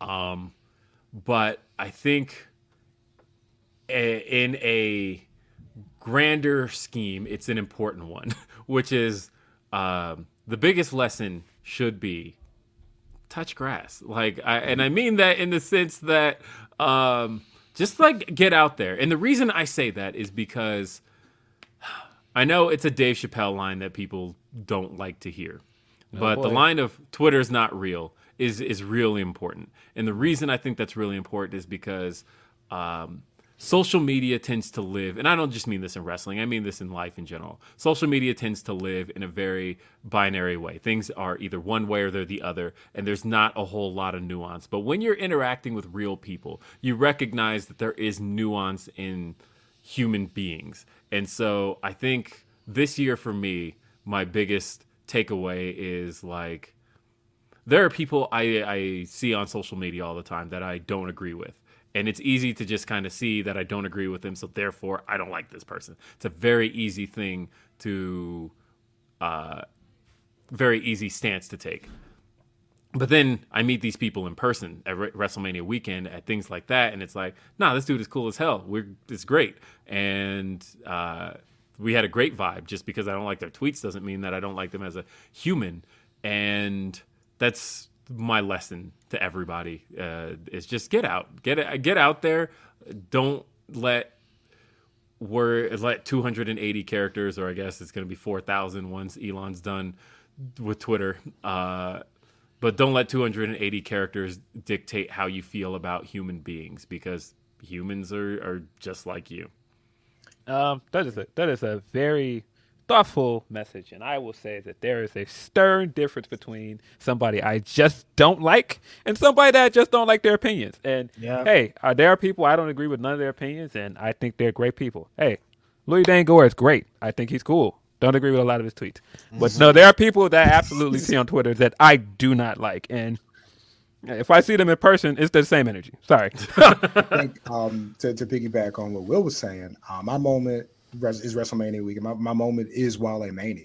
Yeah. Um, I think that, um, and I, granted, I, I, don't think any between the four of us, I don't think anybody ever thought we had like any real problem. But no, it was great seeing y'all. Um, if anybody knows me, I'm like the biggest fan of everybody else. Like I, I really am just like I want to see black people do dope shit. I love mm. it, and um, that being in that environment I wish, like Will was saying, I wish everybody with a Twitter account got to be there. And I don't mean interact with anybody because some of you motherfuckers are weird.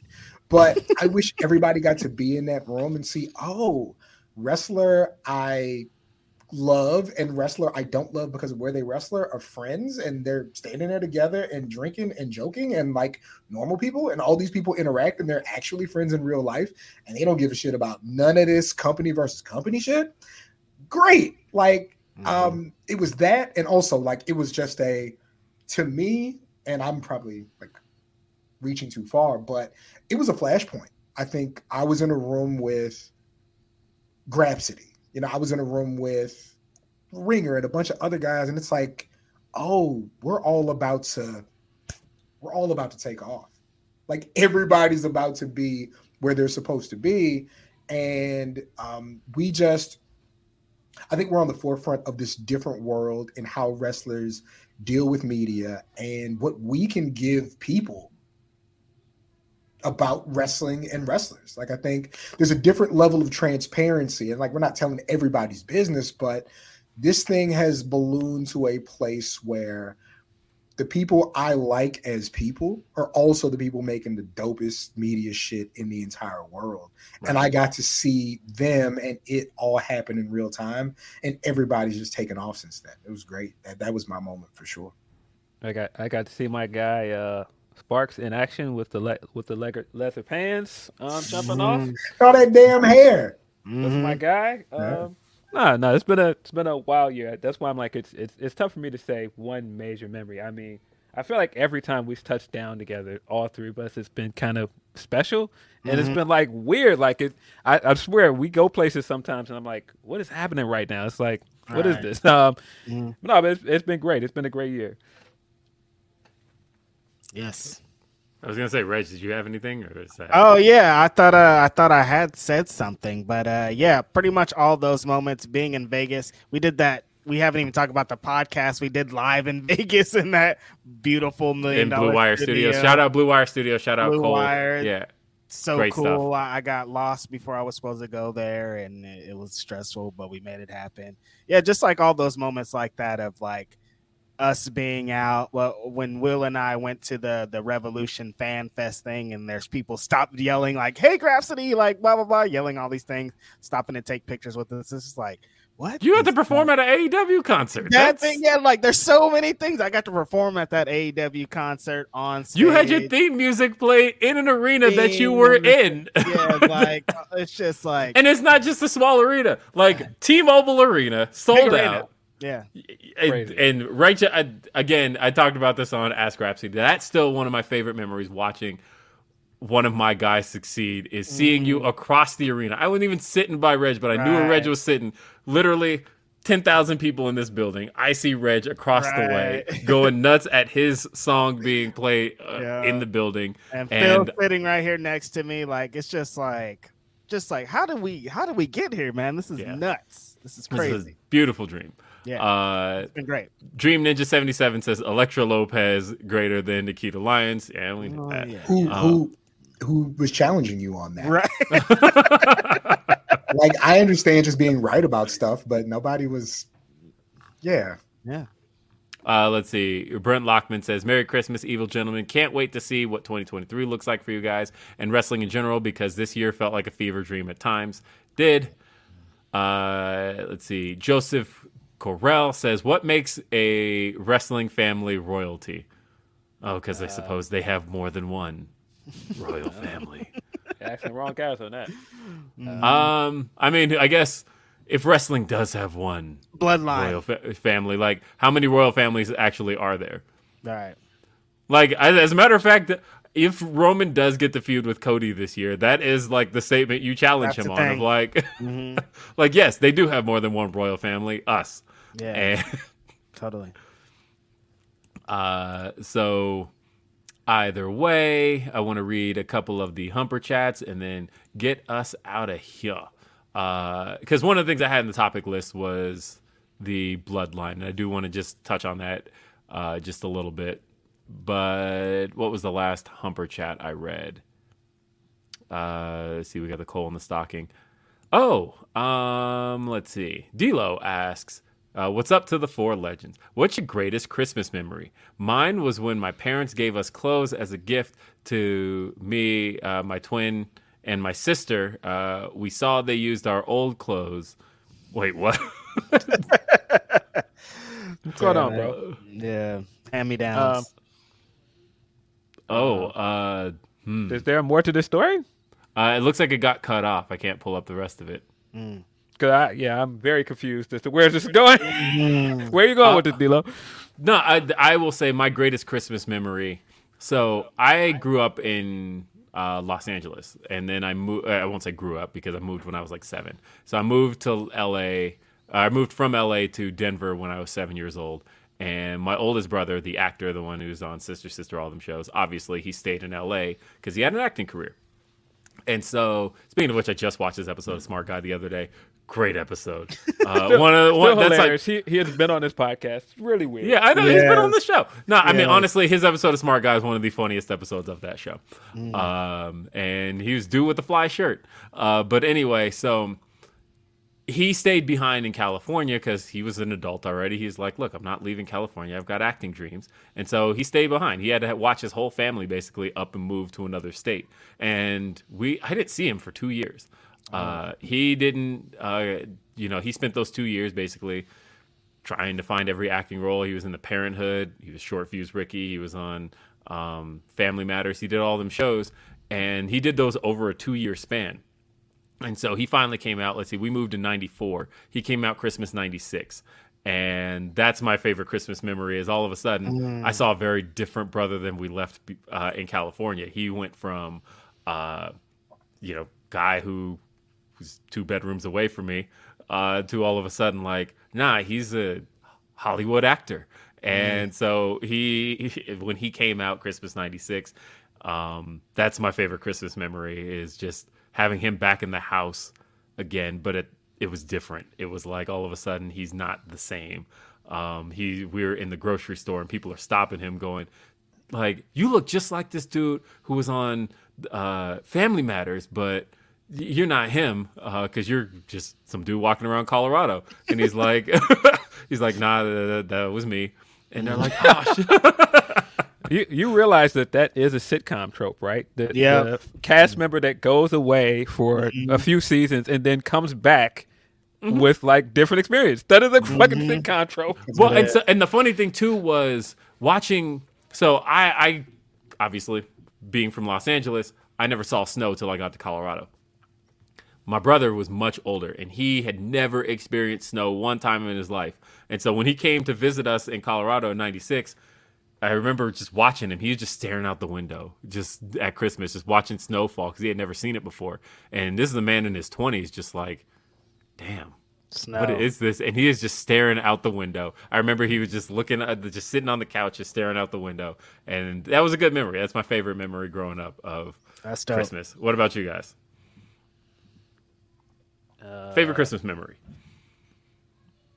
I think mine is also connected to uh, Super Nintendo. Funny enough, uh, that was the year that my mom was like, "There's no like, I bought this. There's no secrets. Like, this is like no Santa, no none of that shit. Like, a black mama made got this for you." And every time she would get a gift, she would bring, she would show it to me. She wouldn't hide. She'd be like, "This is what you're getting," blah blah blah. And it was like some dope shit. Super Nintendo. Uh, this the one time they had this like this domino setup thing where you could set up dominoes and knock them down. Doctor Dreadful. It was lit that Christmas. Like she was showing me all the super dope shit, and then like it all just came true Christmas morning, and I got the Super Nintendo, and I'm playing this game, and my mom is just like successfully achieved Christmas as a single black mom, and it was just great, great, great moments to like. And I think about it, thinking about it now, like her being a single mom and getting all that shit, and Christmas is expensive, and she made it happen. Like that, the triumph of Mia Morrison killing it out here is a great Christmas memory for me. Uh, hmm. I, I think I think the year that uh, I, I I think most kids had that one year that they found the, the, the Christmas gifts before that they were wrapped, and that year finding the gifts and being like, oh man, let me let me try to see if I can open it enough to play with it, and then close it back, and then put it back in a hiding spot, um, and then coming back and it was gone because my dad.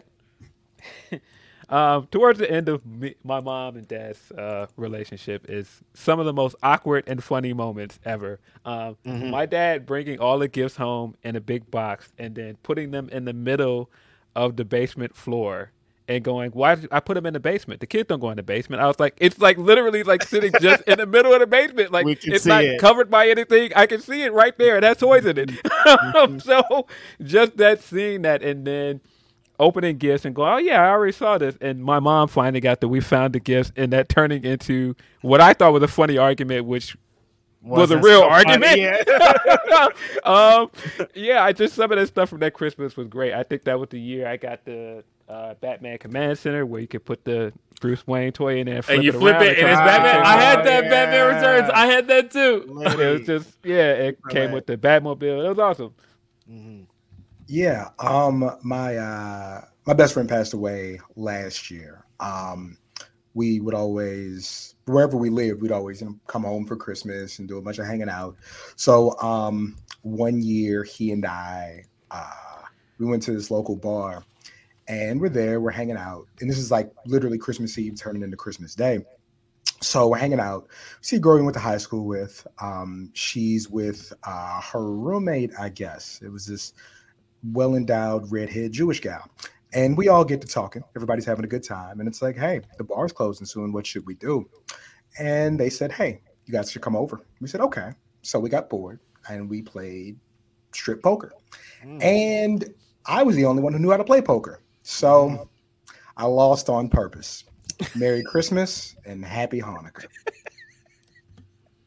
I'm I'm thinking you're gonna come with like this great like kids Nope. memory, no, Nuh-uh. in, in, in That's can not what it- fashion. Hey, I, I will say, um, having uh, a uh, strongly Jewish family uh, and being in the midst of Hanukkah, last week I uh, I played uh, a dreidel game for the first time. Dude, it's fun. Um, and I That's will not where I thought this was going. No, and- no. So here's the thing. Two, there's two things. One, You had to get naked too? No. no, uh, no. So two, two things. One, one. No, there was money on the table. Yeah. I lost, and it was the first time that I was maybe starting to consider because only non-Jewish man at the table, and I was the first one eliminated, and I was like, they really are the chosen folk, aren't they? Because I li- because I'm like I got eliminated. I'm like Oh, no, no comment. We're, we're, no, I, I was like wait what? The, I was like what the hell? Uh, how did this, I? this has been Grapsody. Uh, Merry Christmas, no, everybody. I was like, no, I was like, seriously. Uh, I'm jo- obviously I'm joking, but I was like, nah, fuck all this. Like, how do I get eliminated first? And, and I'm the only non-Jewish guy at the table, yeah. and I did. Mm-hmm, mm-hmm, But shout out to my half Jewish kids who won. So um, that's that's how that went, and it was great. And uh, let's see, we also got another one from Atlas Earth. He's oh wait, we read that one already. Uh, but we did get this one from Joseph Snurk. It just says Chekhov's tickets. Uh, we got this one from Joseph Correa, uh, who says, "What's up, y'all? Who do you think will get called up first between Melo and Bron?" That's an interesting question, right? Because I think Bron is obviously closer to being done with the NXT championship, and I think Melo deserves a run with that belt. But I think between the two of them, who's more ready? It's Melo. Melo. Yeah. Yeah. Um, I kind of think, I kind of think Melo's going to come up first, and he's not going to get the NXT title reign. Um, I want him to get it though, um, but I feel like Melo's going to come up first. Yeah. I mean, I think he's the guy. Like looking at the landscape right now, he to me is the guy to dethrone Bron. I But agree. uh, it's I don't know. Who else is I there? think in a good way. Um, and and also like with speaking with him, he's very tied to Trick in that like he understands that that was the thing that not got him over, but that added so much to his character. They really do bounce ideas creatively. Like he understands like the sauce that Trick being next to him gives him. And so I think that I agree that Melo is more ready. Um, I think Bron gets called up first because I also think that Melo's progress is where he needs to be, but I think they're going to work a bit more with Trick too. I think when you think Trick is ready, that's when you should expect Melo to come up. I think Melo and Trick deserve like a top of the card run though, as far as like Melo as NXT champion. So I, I, I like I said, if if Bron losing the title means that he's done with NXT, then the answer is Bron. Um, But as far as who is more ready right now, I think it's Melo. Right. Uh, now we got a couple more questions. Uh, Van Twinblade says first, Evans is pure, uh, pure honky, and all she is, uh, wait, all she shit is cringe as fuck. Okay. Not pure honky. Um, uh, secondly, Camaro Jackson versus Jake Something and 2D versus uh, Kylie Rae have been announced. Uh, and says January 7th, uh, for January 7th, Wrestle Apocalypse at Del Mar Hall. Tickets still available. Thank you, Van Twinblade. Nice. Always Shout out keeping to us Jake posted. something. That's my dog. Yeah, Oh, totally. Uh, Christian Ramos says, Happy holidays, Grapsody. I dead ass thought Grandin was Madman Fulton from Impact. I think Big Zeke, Ezekiel Jackson, would have been a perfect pairing. Parker fits, but he is green AF. Rose as a manager is gold. Do you think the goons change every week? Um, I mean, look, if, I don't know if you saw Parker's Twitter back on November 28th, but he's been kind of hyping that he was going to be a part of uh, Mogul affiliates for a while uh, since back at Thanksgiving. Um, so that was what I was saying, what I was kind of hinting at when I was like, it's out there if you're paying attention to who is going to be with Swerve. Uh, let's see. Pablo says, Happy holidays. Grapsody joining late and just have to say, you all had an incredible year with some of my favorite interviews. Most improved AEW on screen talent of the year? Question mark. Um, most improved? Most improved. It's not that he wasn't good, but I think people didn't know he was good. But I think the answer for me is Wheeler Yuta. I think Wheeler didn't get to show um, any of what he had to offer while he was with Best Friends, and then this year he got to really go out there and prove who he is. Yeah, I think kind of along those same lines, Ethan Page. Like Ethan Page is not bad, but I think he's just gotten the chance to show that he's Ethan Page and he can really do it out here. Yeah, I think it. I think it's Ricky Stark by a mile. I think Stark. Ricky Stark this year has like improved leaps and bounds from where he was at the beginning of this year. I mean, even when you think of like his his turn and how they put the title on Hook and just how well executed that was, all That that was stuff with good. Max. Yeah. Yeah. I think it's Ricky Stark. Mm-hmm. No comment. Uh, he also follows up by saying, uh, "For Grapsody, love this Willow, uh, this Ruby Willow buddy cop tag team idea on Rampage. I think they could elevate each other, and it gives me more hope for a women's tag division. Excited to attend the Denver show next week, and then the new set and graphics next year." It should be really interesting to see what the set and graphics look like. Um, Tony really sounded like he doesn't want to overpromise on that. He's like, at the end of the day, it's still set, and the show's going to be the same. Um, but yeah, you guys will see. Uh, Fam says, Love the show, guys. As an Orlando Magic fan, I'm still mad that they didn't let Duncan's wife on the plane. Uh, we could have had Tracy McGrady, Tim Duncan, and Grant Hill. Tracy McGrady also could have been a Chicago Bull. I don't know if people know that. It changed like that's that's a story that like you know it if you know it, but it just changed the trajectory of the NBA for like a decade. Like it Right. really did. Um, so many things have been different if they just stopped being shisty with. And again, this is like what is this 04 Tim Duncan? It's either 04 or 06, but either way, it's Tim Duncan at the peak of his powers. Right. Like shopping around, you don't give that man everything that he wants. Mm-hmm. Yeah. I and mean- thinking about Grant Hill and wives, because Tamia, uh, like, was a. I will say, I probably still to this day listen to, um, uh, "I'm So Into You" probably like three times a week. It's definitely like a part That of. is, that is some light skin shit right there. I was about to say, this, is, this, this, this fits this fits your character to a to Look, a I, uh, you know me. I Mr. am Mr. R and B. Uh, yeah, you know me. I am R and B dad, and that is uh, th- both my kids know that song quite well. Uh, as soon as that first note hits, Veda jumps up and she's like, "I think you're truly something special." Like that, all my kids know it. And Do you uh, think in their prenup it says I get to sing the Canadian national anthem at every All Star game until you retire? Yes. 'Cause they was bring they was bringing her out, boy. She ain't have nothing on the radio. Gotta sing the Canadian national anthem. She didn't have nothing on the radio. Mm-hmm. I know somebody. Um, but yeah, Magic have definitely fumbled the bag more than once. Fumbling it with Shaq and uh, having all of those guys come through there a few years ago, like Vucevic and like all these guys, and not being able to make that work. I mean, the Dwight Howard years, boy, it's got to be uh, a little depressing being a Magic fan. Did Jonathan Simmons give them their money back? That was my man too.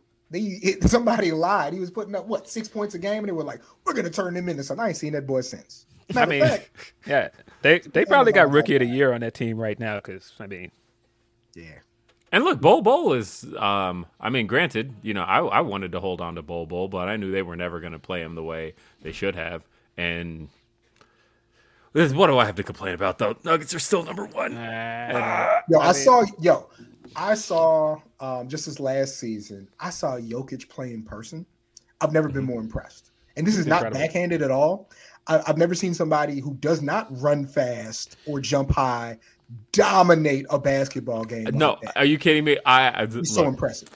as a diehard Nuggets fan, it is important for people to know that Jokic looks like somebody who should not be good at any of what he's good at. Like he looks like somebody who just like plays pickup ball at your local gym. But I swear, everything goes in. So what is it? oh, who's to argue it? it no- none of it is pretty, but it works. It, he's. It, I was blown away. I saw him and Giannis within like two weeks from each other. Of course, Giannis is Giannis, but it was just like these two dominate this game in totally different ways. But it is it's masterful to see, man. Jokic is dope. I just I want Jokic to have a playoff run. That's really what I'm looking for because he hasn't had that yet. He's had all these regular season runs. Um, he's probably on track to get the Jordan Trophy again. But Well, tell uh, Mega Michael Red to act right, and maybe you'll get there. I mean, yeah, I just I don't know. Jokic is, is one of those guys like Steph Curry that are like anime characters where they do all these uh, incredible things that it doesn't look like they should be able to do. And when you look at the guy of this era and LeBron and how he is like this freak athlete and he's and he's been beaten by this guy that shoots threes well three times. Like that's that's pretty incredible. And not to downplay what Steph does. He's not just a great three point shooter, but still, just to pick that guy out of the bunch to be the guy that beat him three times is wild. Is Steph still hurt? Yeah. Yeah. Yeah. Uh, What you mean humble, uh, lives off humility, uh, meek Steph Curry? Yeah. the, the worst Lull narrative ever. And like, I mean, it's not LeBron's fault. He's a great big dark nigga. But the worst narrative that the NBA's ever produced is that LeBron is some type of, of arrogant, all about himself person, and Steph Curry is Whoa. humble and cares about. Oh, the team. no. It's like I- no, he's a beige, arrogant sharpshooter, which is great. I love it. Are, are we It's- saying that Bron's not arrogant though? Is he arrogant? Oh, you can still be arrogant and great at what you do. Like it, the arrogance still ex- exists. When you shoot a he's very three, much turn your back totally and stare at the other team, it's arrogant. of course, uh, of course. but I Uh, love no. it. Like, I'm not. I'm not mad at that. Oh, it's- My it's beautiful. Not- like, if you do not like someone's arrogance, stop them from doing the thing that they are. Exactly. And Yeah. until they stop it, hey, ride it, ride that out. He's great. Uh, let's see. Last two uh, on the chat functions. We got my leg says listening on a delay right now, but I think people with wrestlers in their Avi are typically the worst people to interact with online. Just disingenuous conversation. The only thing that like really throws me off in that regard is men with female avatars uh, because I'm just like. Um, I don't know. It, it throws me off because it's like I know you're just like a Sasha fan and not necessarily. It, it throws me off every time. I'll be like, damn, who is that? Oh, it's Yeah. mm-hmm. Rhea Ripley again. Mm-hmm. Yeah. Speaking of which, uh, Rhea Ripley beating up on. Um, like a cou- last couple of notes. So we're done with super chats and humper chats for the day. Thank you everybody. That was a good amount of them. uh, Appreciate for y'all. today's show. And we appreciate everybody who donated a super chat this week. Um, really quick, couple of things from Raw, and then we're out of here. Rhea Ripley beating Akira Tozawa. Look, I love Tozawa, but that shit was great. Just That was great. I think shit- he's having a ball right now. It looks like it looked like they Yeah. were about to write him off. Then they're like, "No, we can use you in like eight different ways." It was great. Yeah, I, I love that they're letting him wrestle again. Um, I think that the stuff he's doing now is great. We got blonde hair, Tozawa back. We got that great gif of him doing the. I don't care. That is one of the best things he's done on the main roster. um, uh, and yeah, no, Rhea's on a on a great run. I feel like she looks like uh, the badass Rhea that we wanted uh, a few years ago. That kind of got like hindered by the Charlotte win at WrestleMania. Um, so I'm excited for her. I'm excited for her going into the Royal Rumble. I, I think though that her beating up on men is gonna get really over, and I think it's the thing. I don't think th- this was the intended goal for her, but I can very much see this being a thing fans are gonna want more and more of. Look, Denise uh, yesterday on After the Week had pitched the idea that the end goal needs to be Rhea Ripley versus Omos, and I'm kind of sold on it. I like it. like like she it just like the people need to get bigger and bigger and bigger with Mm-hmm. each person that like each time we encounter it and then next year at WrestleMania it's the ultimate matchup Rhea Ripley takes on Omos. Mm-hmm. I like Uh, it. Yeah, yeah. She should she should definitely pop up in the men's rumble. That that needs to Yeah. happen. Yeah. Um, and then also, I thought that the use of the bloodline this week was uh, some genius stuff. I thought that using them kind of NWO style, beating up people behind the scenes, and everybody behind the scenes or everybody backstage needing to essentially form an alliance uh, against the bloodline because the bloodline's out of control that's the kind of stuff I love to see. I love to see things threaded throughout shows, um, and this was a great way to do that. What did you guys think of all of that? Um, I thought my guy said what I've been saying for weeks that why Roman's still ducking me. Give Rollins the rematch, man. Like, stop, stop all of this. The, yo, he was male superstar of the year, and he's wrestled what ten matches this year. Meanwhile, Rollins has been killing it. Give It'll be rematch, eleven bro. on Friday. Give, give him his rematch, bro. Like, stop, stop this nonsense, man. I know people are like Cody should be the guy to beat him, but nah, give Rollins his rematch, man. The real question is: Any of you guys getting a My Dogs T-shirt? No, No, I'll send I'll send somebody a uh, twenty dollar bill somewhere, but I'm good. You're not getting a My Dog straight I'm up. nah, I I'm don't need it. not. No, take, but take my money directly. no, I'd, I'd love gang warfare in pro wrestling though, and I thought that you know, as it seems to be kind of in, hinting and inching toward a reuniting of uh, the Hurt Business, uh, which seems to be on the right track. My only worry there is, are they just being reunited as fodder for the Bloodline? Because if so, I'm not as into that. But Mhm. if they can go on a bit of a dominant run, that'd be great. Yeah. Um, the idea that uh, Triple H has fumbled Austin Theory is ridiculous. I think Theory's in the best, most watchable spot that he's that he's been in. I like him having an I edge agree. to him. Yeah. I love the way that he ducked on Seth. Like he didn't hit Seth and run. Like I thought that. He just slid out. Yeah, yeah, just slid out and let him let him do his thing. You know, he got a semblance of a beard going. You know, he's doing his thing, man. Um, no, I agree. Uh, beard beard theory is much better than uh, cheesy goatee theory any day of the week. He looks like Uh, Willie yes. Willie when they cut his goatee like that. Like you could just take the eyebrows and you can switch them and put them at. Yeah, no, beard is good. Beard is good. Yeah, beard like- is very good. But I mean, yeah, just I don't know. Just make this guy babyface. He, I mean, I know it was his hometown, but he acted like a babyface throughout that entire segment. E- even Theory turn, le- turning and leaving on him, that was all babyface stuff. And, mm-hmm. and even him teaming with KO, KO's a babyface now. Just make Rouse a KO, a, a, a babyface, man. Like, what are we waiting on? Right. Well, everybody, this has been a really long edition of Grapsody. and that's usually the case. I meant to warn Cam of that, that when we have I'm one like, you extra say per- that every week. well, no, because what it is is when we have one extra person talking, that's more time. Like if we're all getting our voices in at some point, it's going to be a longer show. Uh, but I appreciate everybody who joined us this week. I appreciate everybody who joined us this year. We still got one more show to go this year. We will be here New Year's Eve. Uh, please check out the interview that as it drops on Monday as Grapsody interviews Tony Khan. Um, if you haven't checked out some of our other interviews, we just interviewed EJ Nduka this week. Um, we also had an interview drop with Willow Nightingale. That's still one of my favorites we've done this year. Um, we've got one dropping with Veda Scott here soon. Uh, just lots of great stuff. And I think we had a great year of interviews in general. Uh, You, you think? I mean, just you you know, just gonna casually say that as we're getting ready to drop our biggest interview ever. Um, Yeah.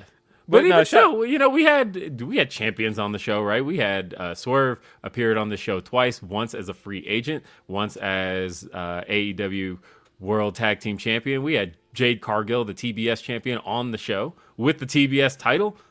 Um, it was all great stuff. We had uh, it was a good year for interviews, and I think the only way to look at having a great year of interviews is to top it next year. for sure. Uh, but yeah, shout out to EJ. I think EJ is great. Um, Mm-hmm. I think that interview is really good as well. People should check that one out. Um, yeah, uh, looking forward to doing more interviews next year. Yes, but we're gonna. You should, um, you watching and listening and watching this back on replay, you should probably read the ringer.com on Wednesday. You just should. Um, um, I love to see my guys hitting hitting their stride and hitting their peak. I may peak on Wednesday. So just Are are, you are you might interv- wanna check it out. are you Huh? are you interviewing the Miz? Um, hopefully. I mean, the only thing that happens, people will watch it. Um, yeah, if I if I do that with the Miz, it'll definitely get views, and and nothing bad will happen to me afterward. Um, and and the right type of people, the ones who actually spend money, will take a look at that. So that would be great. Um, the Miz is not in my list of people, but Wednesday, you should maybe check that out. Um, yeah, just Wednesday. Um, I like this because I've been trying to get this chant going for a long time. But James Zimmerman said Donkey Kong style, rap style TK. Tony Khan. I remember you telling us about this. Tony Khan is here. Yeah, you know what? That's uh, Tony Khan is here. Um, I mean, bringing it back around to Donkey Kong Country, folks. This has been Grapsody. I hope you have Merry Christmas. I hope you get to enjoy your families this week, or at least I hope you get to just chill and just relax uh, and have a great, great holiday. We'll see you next time. Have a great day. Cam, anything you want to plug one last time? Um, yeah, look, I talked about Wednesday. Um, my very last episode of the Pro Wrestling Torch East Coast cast will be this coming Wednesday, 6:30 Eastern, 5:30 Central. It's going to be our best of AEW and WWE 2022 episode. I've had an amazing 10 plus year run um, with the East Coast cast and the Torch. Um, you know, new opportunities necessitate newness. Um, so yeah, we're we're doing different things in, in 2023. We're expanding, we're growing, um, but had a great run. Happy to close it out um, the right way. So yeah, East Coast Cast uh, next week. If you're on my Twitch, my Twitter, my YouTube, or just eastcoastcast.com, you will hear that uh, next Wednesday evening. And again, um, you should probably check the ringer.com next Wednesday, early Wednesday morning. I'm sure it'll be fun. Yeah. For Righteous Reg, Phil Lindsay, for Cam Hawkins, I'm Will Washington. We'll see you next time. Have a great day. Peace. Merry Christmas, y'all.